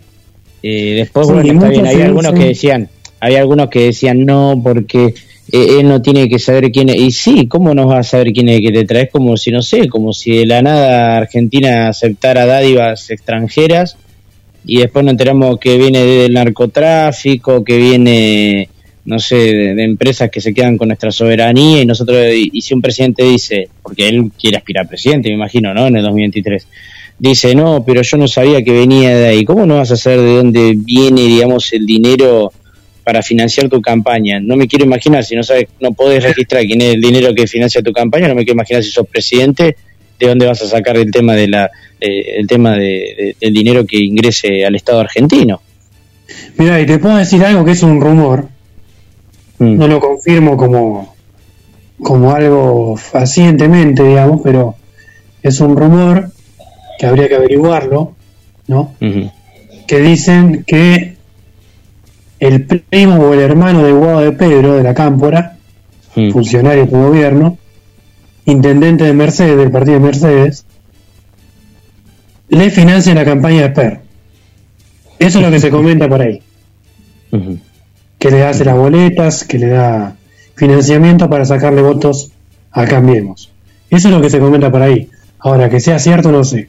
Pero y, ya ha tenido demasiados roces con la cámpora Esper. Y aparte, eh, siendo el padrón de Per Velocopy, que es el dueño de Suite Medical, el cual recibió cientos de millones de pesos en ATP, muy amigo del gobierno, uno puede pensar y especular cualquier cosa. Exacto, es que, a ver, nadie es que está, porque después nos tratan de cada cosa. Nadie es que termina diciendo estamos en contra del liberalismo económico o estamos en contra del sector privado. No, es más, nosotros queremos que las pymes crezcan, que el sector empresarial crezca, pero depende la forma. ¿Sabés con cuánto, con cuánto ministerio gobernó Perón? Ulises con cinco. Exacto, pero a ver, es tan fácil como decir, por ejemplo, eh, el, está el liberalismo económico, que está bueno que esté, no la desaparición del Estado como dice estúpidamente Viley, o sea, que dice, no, que hay que acabar con... Pará, pará, pará porque, este, eh, a ver, ¿cómo, ¿cómo sabes vos para qué lado tiene que ir la calle? ¿Cómo sabes vos cuándo no hay que cruzar o no la calle? Todo eso se fue generando con el Estado el Estado fue el que fue organizando. La cosa es no darle todo el poder al Estado, obvio, pero este, entender que tiene que haber un Estado, pero mínimo, buenísimo, y que, la- y que el sector privado nacional este, termine generando también las riquezas de este país, no que vengan empresas extranjeras. A ver, como yo siempre digo, está bueno el sector privado, todo muy lindo el liberalismo, pero no, no, con, no que vengan a acabar con tu soberanía nacional. Que No, hay respeten, un no, Sí, no, no, termina Ulises, termina. No que, no, que venga una empresa, por ejemplo, no sé, supongamos china o estadounidense, venga y, por ejemplo, ponga acá una, una sucursal y que me ponga el menú en chino o en inglés y que yo tenga que aprender inglés en mi propio país para poder eh, generar... No, a ver, que, que se sitúe en donde, en donde está. Eh, que no me venga y me cuelgue una bandera estadounidense o china en la puerta de su comercio, que me cuelgue en Argentina, si quiere colgar la China, que se quede en su país, cosas así normales, pero uno no está en contra del sector privado. Y también entender que de cuando te dicen, no, porque es un sector, eh, eh, es privado, es un privado, él puede hacer lo que... No, si es un privado dentro de un Estado argentino, dentro de un territorio argentino. O sea, obvio que, que tiene que, que adecuarse. O sea, a ver, eh, porque esto a veces de la libertad empieza donde la del otro, no, pará.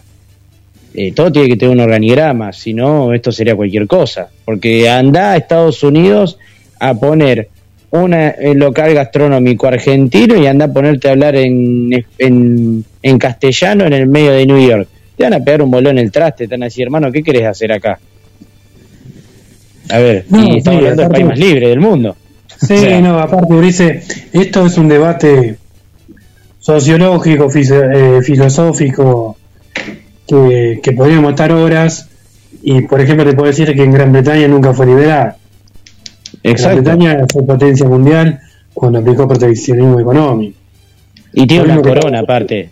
Es una monarquía, ni si, o sea, ¿dónde me vas a decir que puede haber liberalismo en una monarquía? Por eso, no, aparte por Estados Unidos también.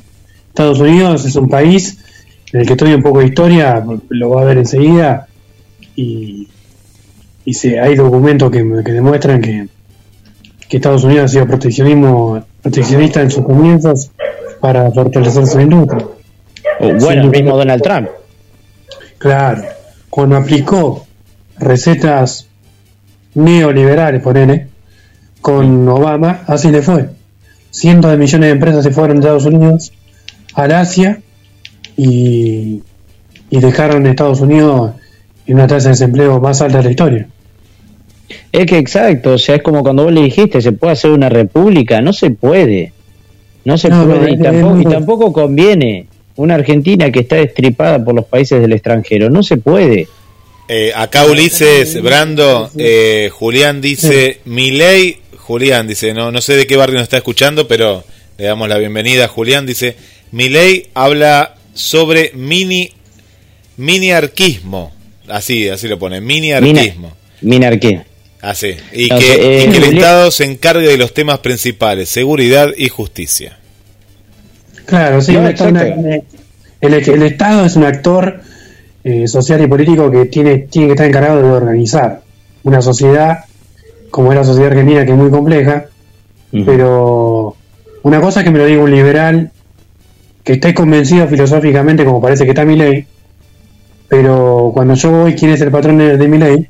Que es un Runequian y Melo Copit, que son eh, empresarios que tienen contrato con el Estado, entonces uno sospecha que si mi ley llega al poder, ¿para quién va a tirar, no?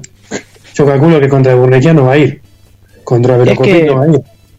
Es que, a ver, eh, uno no, no, no está en contra de Milei. A ver, yo lo conozco, No. hablo con él y está No, todo más no. que bien. A ver, eh, el tema es con Javier Milei, que muchas veces este eh, yo hasta yo se lo he dicho, está perfecto, sí, yo acompaño el minarquismo porque yo me considero minarquista, pero de ahí a, que, a, lo que él después quiere llevar al post de la anarquía económica, eh, es que no, eh, es que no, porque necesitas un Estado mínimo, necesitas un Estado que imponga ciertas reglas, que no se lleve al libertinaje. Sin ir más lejos, algo que también defiende mi ley.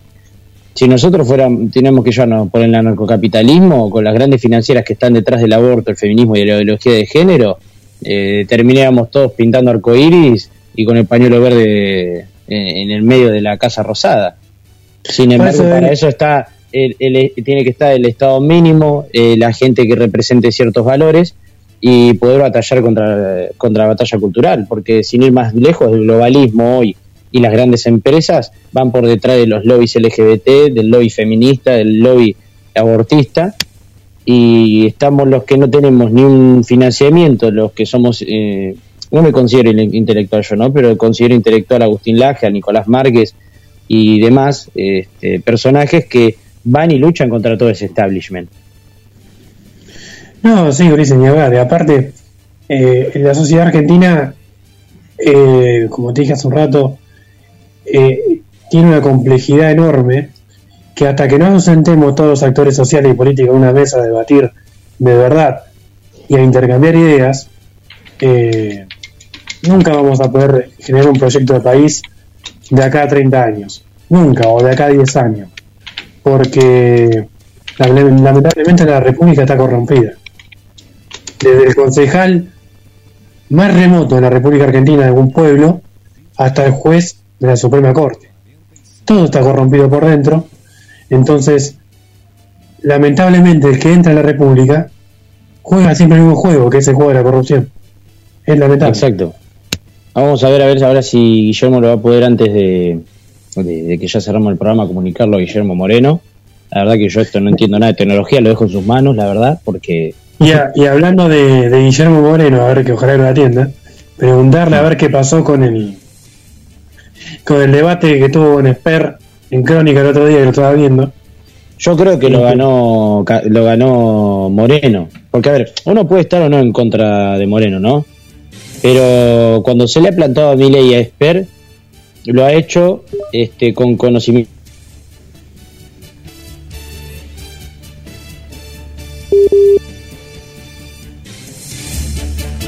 No sé si estamos ahí al aire.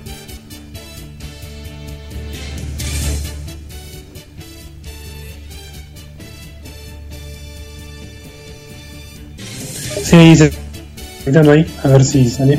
No sé qué pasó, me pareció, me pareció reconectando. Sí, tengo problema de conexión ya, ahora la vamos a sacar. A sacar adelante, pero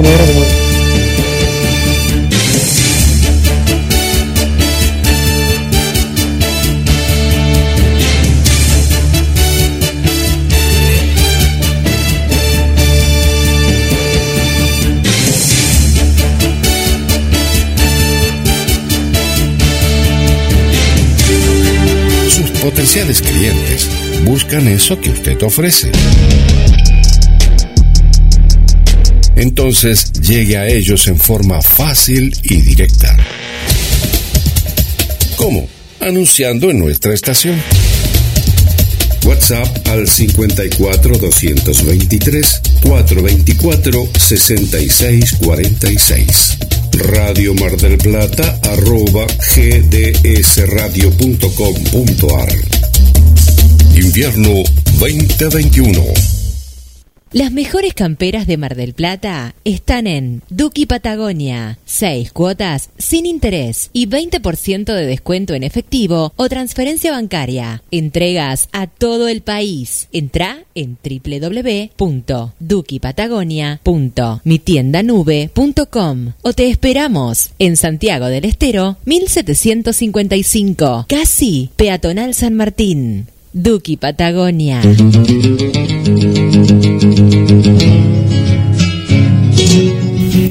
Un lugar donde vive la historia argentina.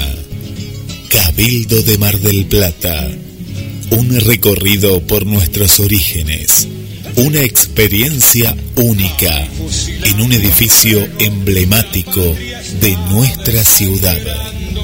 Si usted estuvo en Mar del Plata y no visitó el Cabildo, entonces no estuvo en Mar del Plata. Aragón 7849. Informes al 223 155 93. Quiero cerrar con esto que yo creo que este, muy poco se le han animado a Milei y a Esper de la manera que por ahí lo hizo Moreno, de una manera, digamos, donde se planta desde, desde dentro de los argumentos que tienen ellos y los logra rebatir. Este, eso justamente era lo que quería cerrar antes de ya presentar y bueno, y obviamente presentar a Guillermo Moreno, la verdad, el candidato nacional a diputado este, por el Partido Federal Republicano. Te saludo, Guillermo, ¿cómo estás? ¿Qué tal? ¿Cómo estás? Eh, gracias por el llamado, es un placer hablar contigo. Estamos eh, obviamente con una herramienta electoral que tuvimos que, que, construir, pero nosotros estamos en representación del movimiento peronista. ¿no? Obviamente, nosotros obviamente. Somos, nosotros somos el movimiento peronista, somos los candidatos del movimiento peronista. Orgullosamente peronista. ¿Los únicos candidatos, Guillermo? ¿Perdón? Los únicos candidatos peronistas, verdaderamente peronistas. Sí, sí, sí, a mí me parece que estaba en discusión con Randazo, pero ahora llega de segunda candidata una exfuncionaria del PRO. Yo no, no entiendo por qué Randazo hace eso, la verdad que no lo entiendo. Y a la gente que, que nos pregunta y nos dice por la calle, eh, de acá de Mar Plata, o de, de-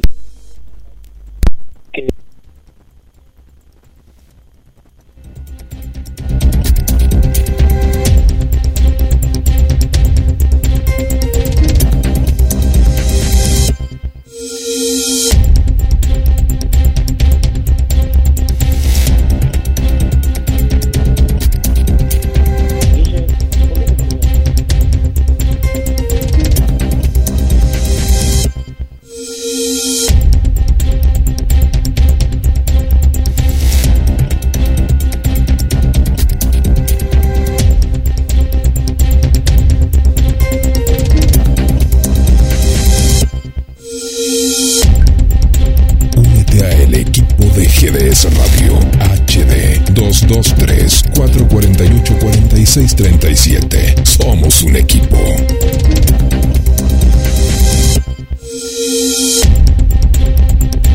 Dale me gusta en Facebook. Nos encontrás como GDS Radio Mar del Plata.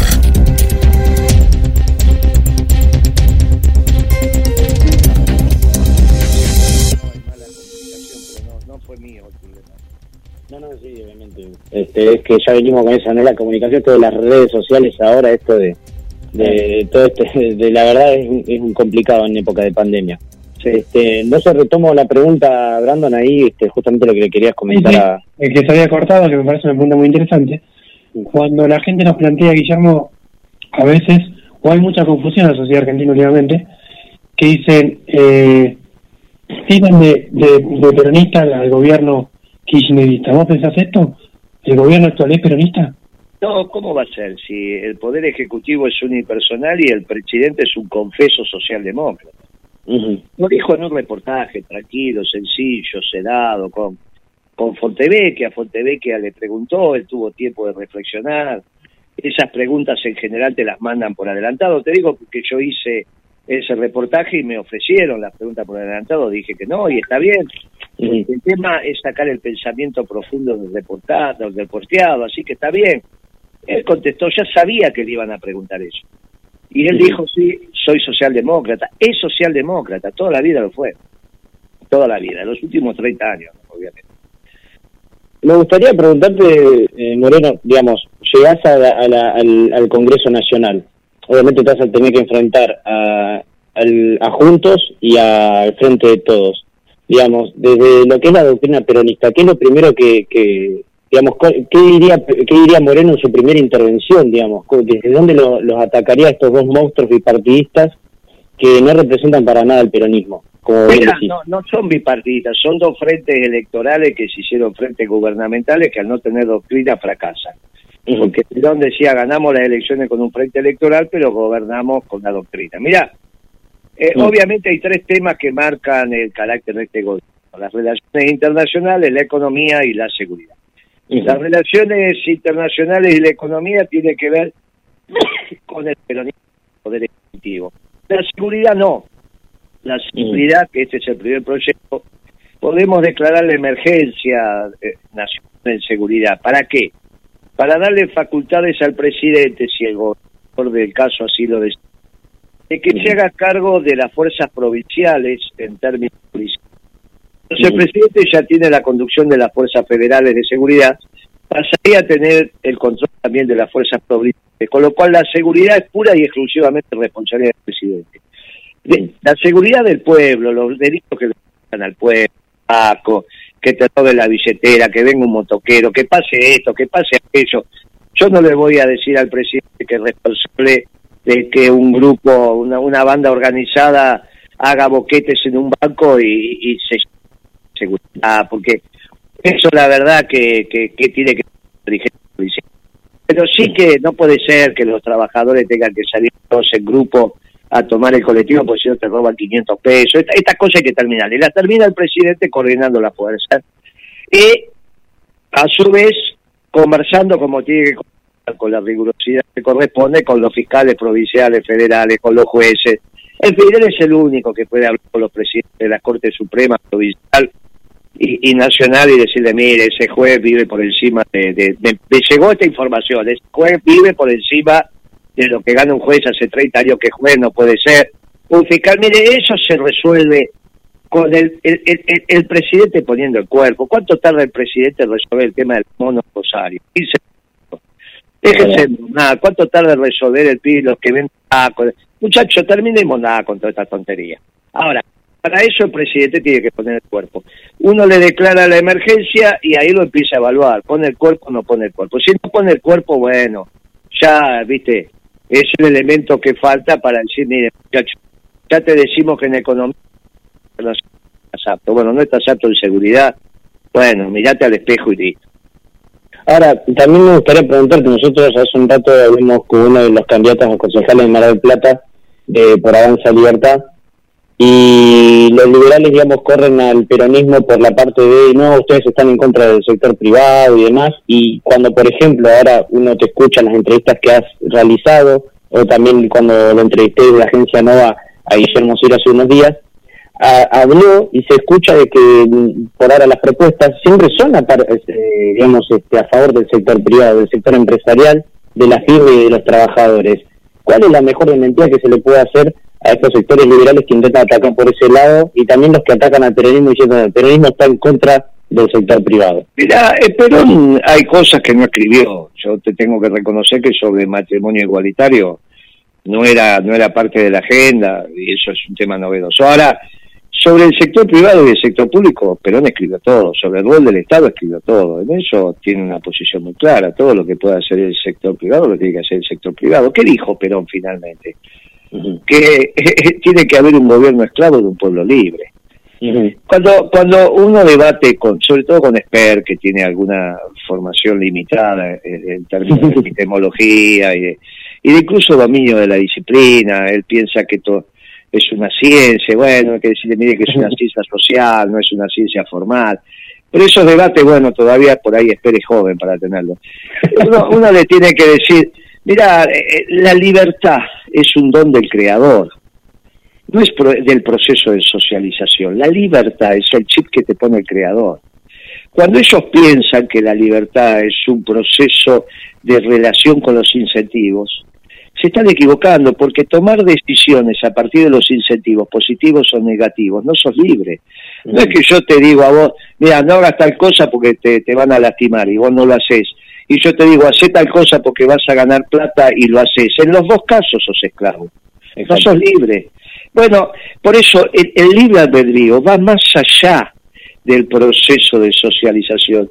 Es lo que te pues como el programa bio en, la- en las computadoras, te los pone el creador. Después vos ponés el Windows, ponés eh, el Android, ponés este, ponés, ponés las aplicaciones, pero el bio lo pone el creador. Bueno, esto es lo mismo. El creador te puso la libertad y cuando vos vas a discutir con los liberales y a veces hasta descreen del creador, bueno, se les arma un lío. Y les vuelvo a decir, miren, los incentivos no generan un hombre libre. Nosotros generamos un hombre libre en una comunidad libre, porque nosotros no solo creemos la libertad del zorro, sino la libertad de la gallina a dormir en paz. Y no hay, no hay libertad si la comunidad no es libre. Claro, ahí se quedan sin argumentos. Yo digo, mire, nosotros somos defensores del sector privado. Imagínate que en el último gobierno peronista, cuando la economía crecía a tasa china, nosotros teníamos un fantástico superávit fiscal primario. Y si nosotros recaudábamos más de lo que gastábamos y la economía crecía, el que gastaba era el sector privado. ¿Cómo gastaba? En inversión, que es la manera más virtuosa de gastar. Bueno, esa es la demostración palpable. Ellos fracasaron con el PRO. Los radicales fracasaron también. Bueno, los liberales, eh, los, progresistas están fracasando ahora con Alberto. Los únicos que no fracasamos este siglo somos los peronistas. Por eso le decimos al pueblo bonaerense, mire, orgullosamente peronista va a tener una boleta en el cuarto oscuro. Agárrelo, el cuarto oscuro póngalo, y usted va a ver cómo cuando abran la urna de ahí van a salir los olores peronistas y los sabores peronistas y van a salir los mejores planes, programas y proyectos para hacer una sociedad libre, una sociedad justa, un pueblo feliz en una nación que crece. Ahora, justamente cuando usted habla del último gobierno peronista, eh, sería eh, hasta el gobierno de Néstor, hasta eh, cuál creo que hasta, Yo creo que hasta Kisilov, porque Kisilov evalúa mm. y le echa la culpa a Aranguren cuando es una decisión que toma él. Yo no voy a defender a Aranguren, imagínate que...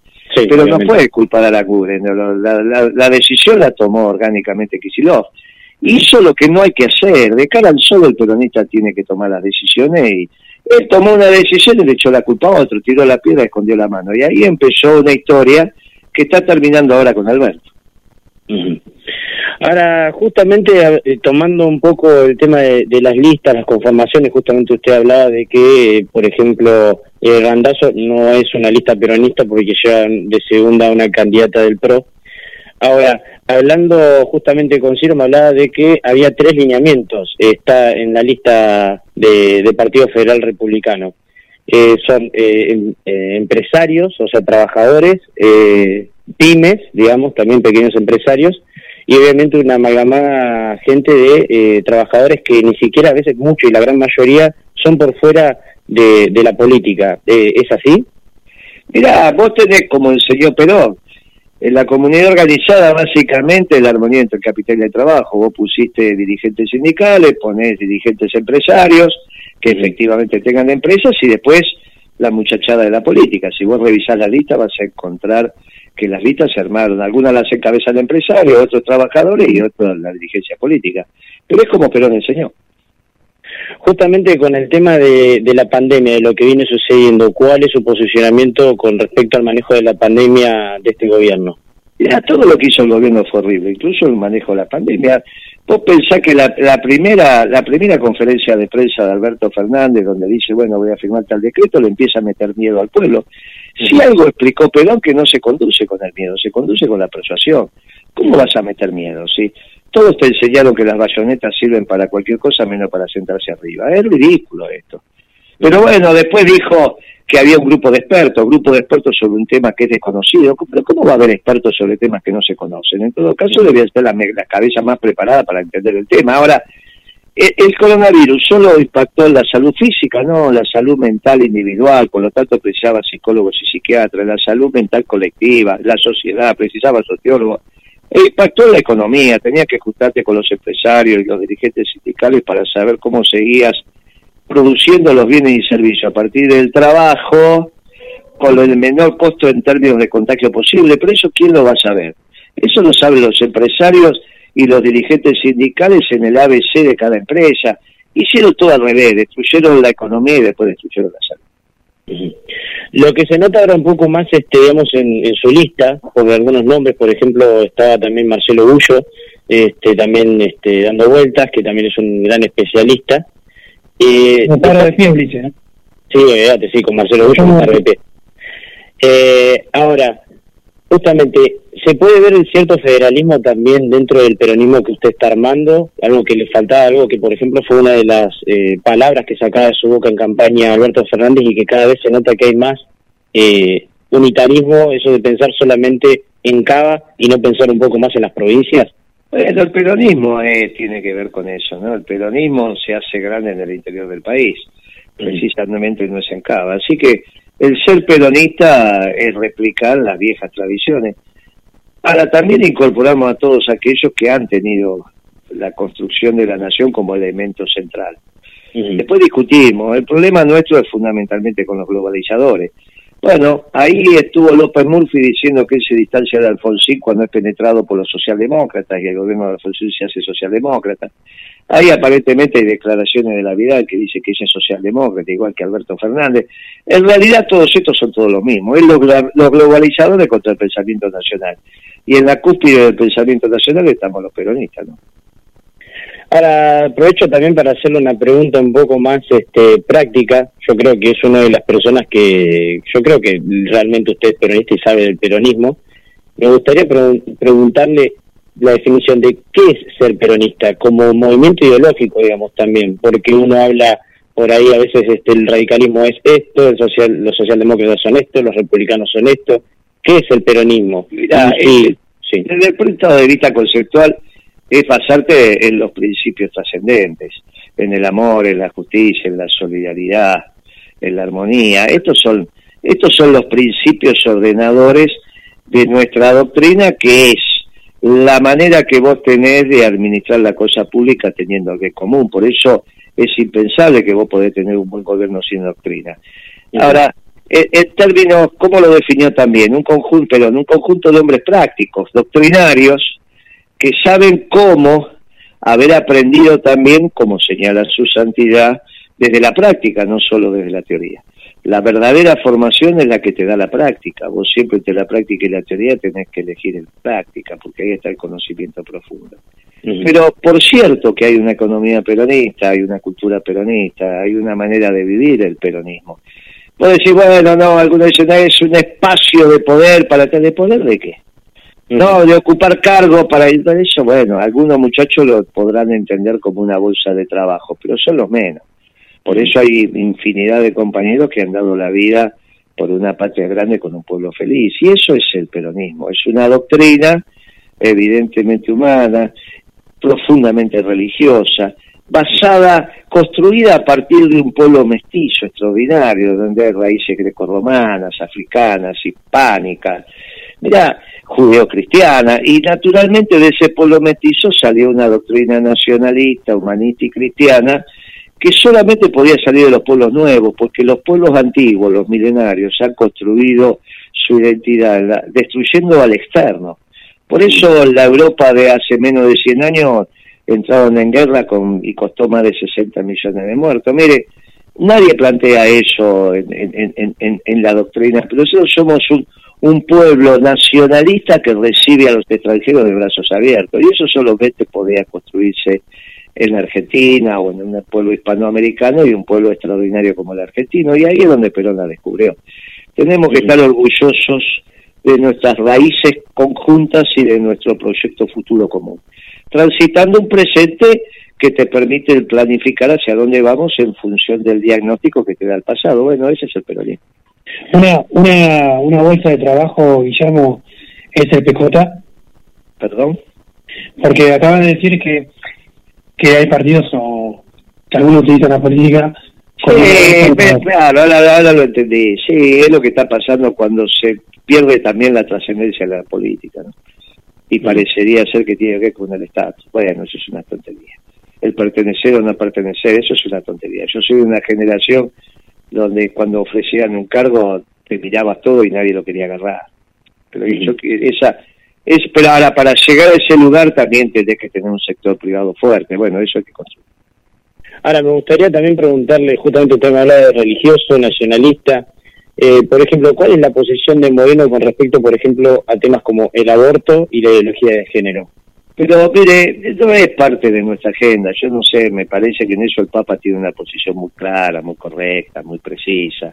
Nosotros tenemos un Papa argentino. Si la sociedad lo tiene que discutir, bueno, lo discutiremos cuando ya no tengamos Papa. Pero hacerle ese daño al Papa, la verdad que no se entiende. No se entiende incluso políticamente.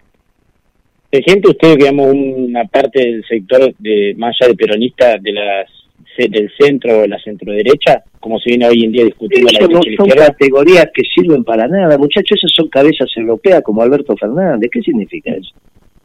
¿Qué tiene que ver que vos te sientes a la derecha? Nosotros somos periodistas. Nuestras categorías tienen que ver con la patria antipatria, pueblo antipueblo. ¿Qué tiene que ver con de izquierda derecha si se juntaron para hacer el consenso de Washington? Eso no tiene nada que ver, no son categorías nuestras, hay que abandonar esas categorías definitivamente. No se interpreta nada, no se entiende nada. ¿Qué me querés decir vos? ¿Que, que Alberto Fernández qué es? ¿Y López Murphy qué es? Es ridículo esto. Eso no explica nada en la Argentina. Los dos hacen la misma política económica. Uno siendo socialdemócrata y otro siendo neoliberal. Hacen la misma política. Eso no explica nada. Ahora, como para ya ir eh, cerrando Moreno y agradeciéndole obviamente su tiempo, la verdad, esta alta hora de la noche para atendernos el teléfono en GS Radio, me gustaría este, realizarle una, una pregunta, por ejemplo, acerca de eh, lo que es la estrategia de campaña. Muchos lo trataron de controversial a, a- su spot y demás, pero ¿a dónde va dirigida más la campaña hoy en día cuando tenés una juventud que se está metiendo en la política, sale de eso de hacerse apolítico y de uno, la gente mayor que está siendo muy olvidada por el actual gobierno y ya también en la anterior y sucesivamente? Mira, nosotros vamos a hablar del pueblo peronista en las pasos. Nosotros necesitamos que el pueblo peronista entienda que va a haber una boleta profundamente doctrinaria. Y si llegamos con ese mensaje, a nosotros nos alcanza. Muchísimas gracias, Guillermo, la verdad, No, por gracias a teléfono. Hasta la próxima. ¿eh? Chao, gracias por su tiempo. ¿eh? Muy amable de su parte. Chao, compañero. Hasta luego. Bueno, Brandon, este, ¿qué lectura haces este, a través, bueno, ya obviamente nos pasamos bastante, le, le ruego a Guillermo sacarle cinco minutitos más para poder, este, eh, digamos, analizar lo que ha hablado Moreno acerca del peronismo y demás. Sí, es un hombre muy con las convicciones bien bien sabido dónde, dónde vas, aparte incorporó a Marcelo Bullo que me parece una persona extraordinaria, pero vos fíjate lo que, hizo- lo que dijo Guillermo Moreno, que el presidente tendría que tendría que haber convocado a una mesa de expertos de verdad, donde nosotros dijimos el primer programa, donde haya, donde haya sociólogos, psicólogos, economistas, no solamente infectólogos. O sea, algunos sectores todavía piensan como nosotros en que se tiene que abrir un poco más el juego. Ujú. Además, este, bueno, me, me interesó bastante, eh, Moreno eh, eh, entiende mucho cómo persuadir a veces las preguntas y demás, o sea, es un tipo muy hábil, muy hábil. pero, pero, este, eh, eh, o sea, me interesa bastante cómo, cómo él dice, no, yo esto no quiero hablar y no quiero hablar. Digamos, o sea, no, no quiero esto, no voy a entrar en la mesa del debate de esto, pero otras cosas sí entra. Eh, el tema de la doctrina peronista, eh, yo creo que, bueno, sí. Ahí, ahí, ahí Ulises, te das cuenta cuando una persona como es Marcelo Bullo que se acercó a Guillermo Moreno empieza a hacer sus aportes.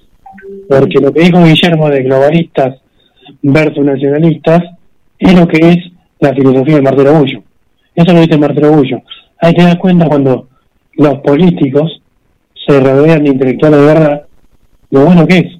Porque por ahí, en otro momento, Moreno no hacía esta lectura, ¿no? Como la hace muy bien Marcelo Bullo en sus respectivos libros. Exacto, exacto. La verdad que creo que, y considero que bueno, que es muy interesante. Y aparte entiende bastante, porque fíjate que hace referencias históricas, habla de, de por ejemplo, eh, de, temáticas, por ejemplo, como como cuando agarre se mete, por ejemplo, con Randazo diciendo no es el verdadero peronismo, cuando todos lo tienen como el peronismo. Claro. Eh, es interesante, fíjate que ya, ya leyó la, la, la- las cartas de, a las que de dónde va a sacar, digamos, algunas, al- al- algunas, digamos, este, algunos votantes. Por ahí no concuerdo en que él llame solamente al voto peronista. Yo creo que, que- que está bien que diga, bueno, somos peronistas, pero no centrarnos solamente en los peronistas, también abrir el, abanico a la gente apolítica, eh, a la gente, yo creo que él podría hasta robarle votos a Juntos también. Sí, yo creo que la estrategia, si fuera asesor, mira, no está escuchando Moreno, le da una asesoría Gracias. Para mí tendría que plantear el debate y plantearlo en la escena pública, cuando él va a la va a crónica y demás, y los distintos dirigentes de otros sectores que realmente por ahí son peronistas, eh, plantear esto que el kirchnerismo no es peronismo, que yo lo he escrito un montón de veces, y, y dejarlo bien en claro, porque por ahí la gente de clase media piensa que, que el peronismo es el, el cristianismo o el kirchnerismo, y la verdad que...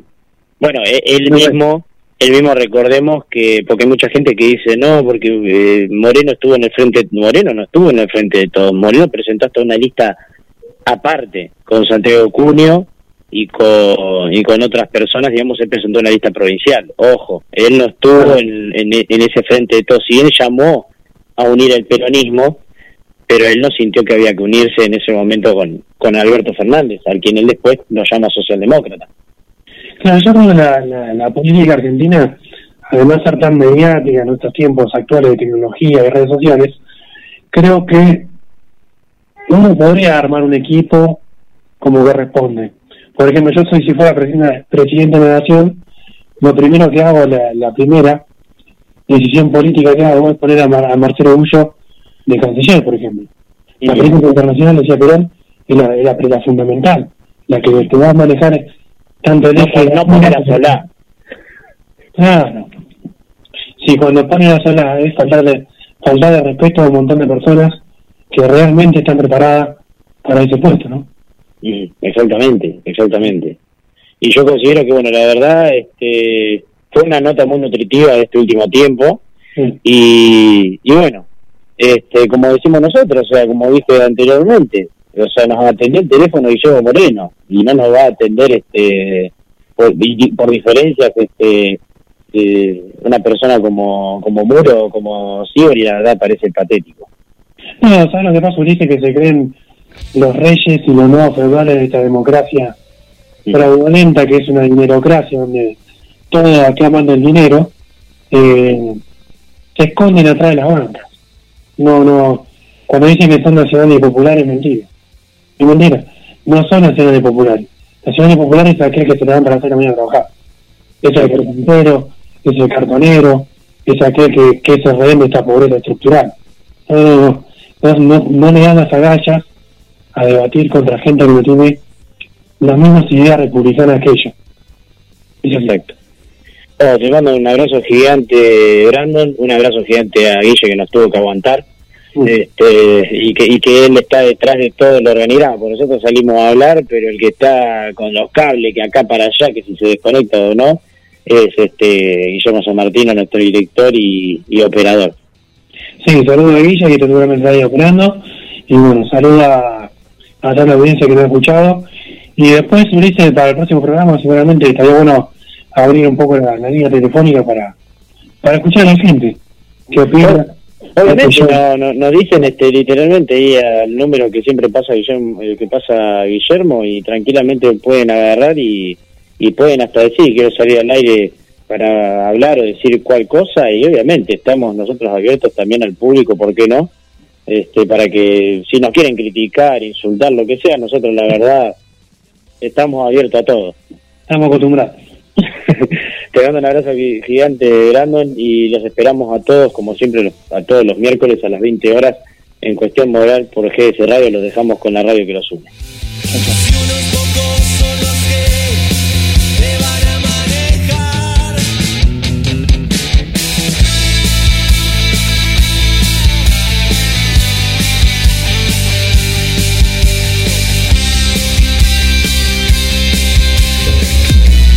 Encuéntrate con aquello que más te gusta. Comunícate. Radio Mar del Plata arroba gdsradio.com.ar Invierno 2021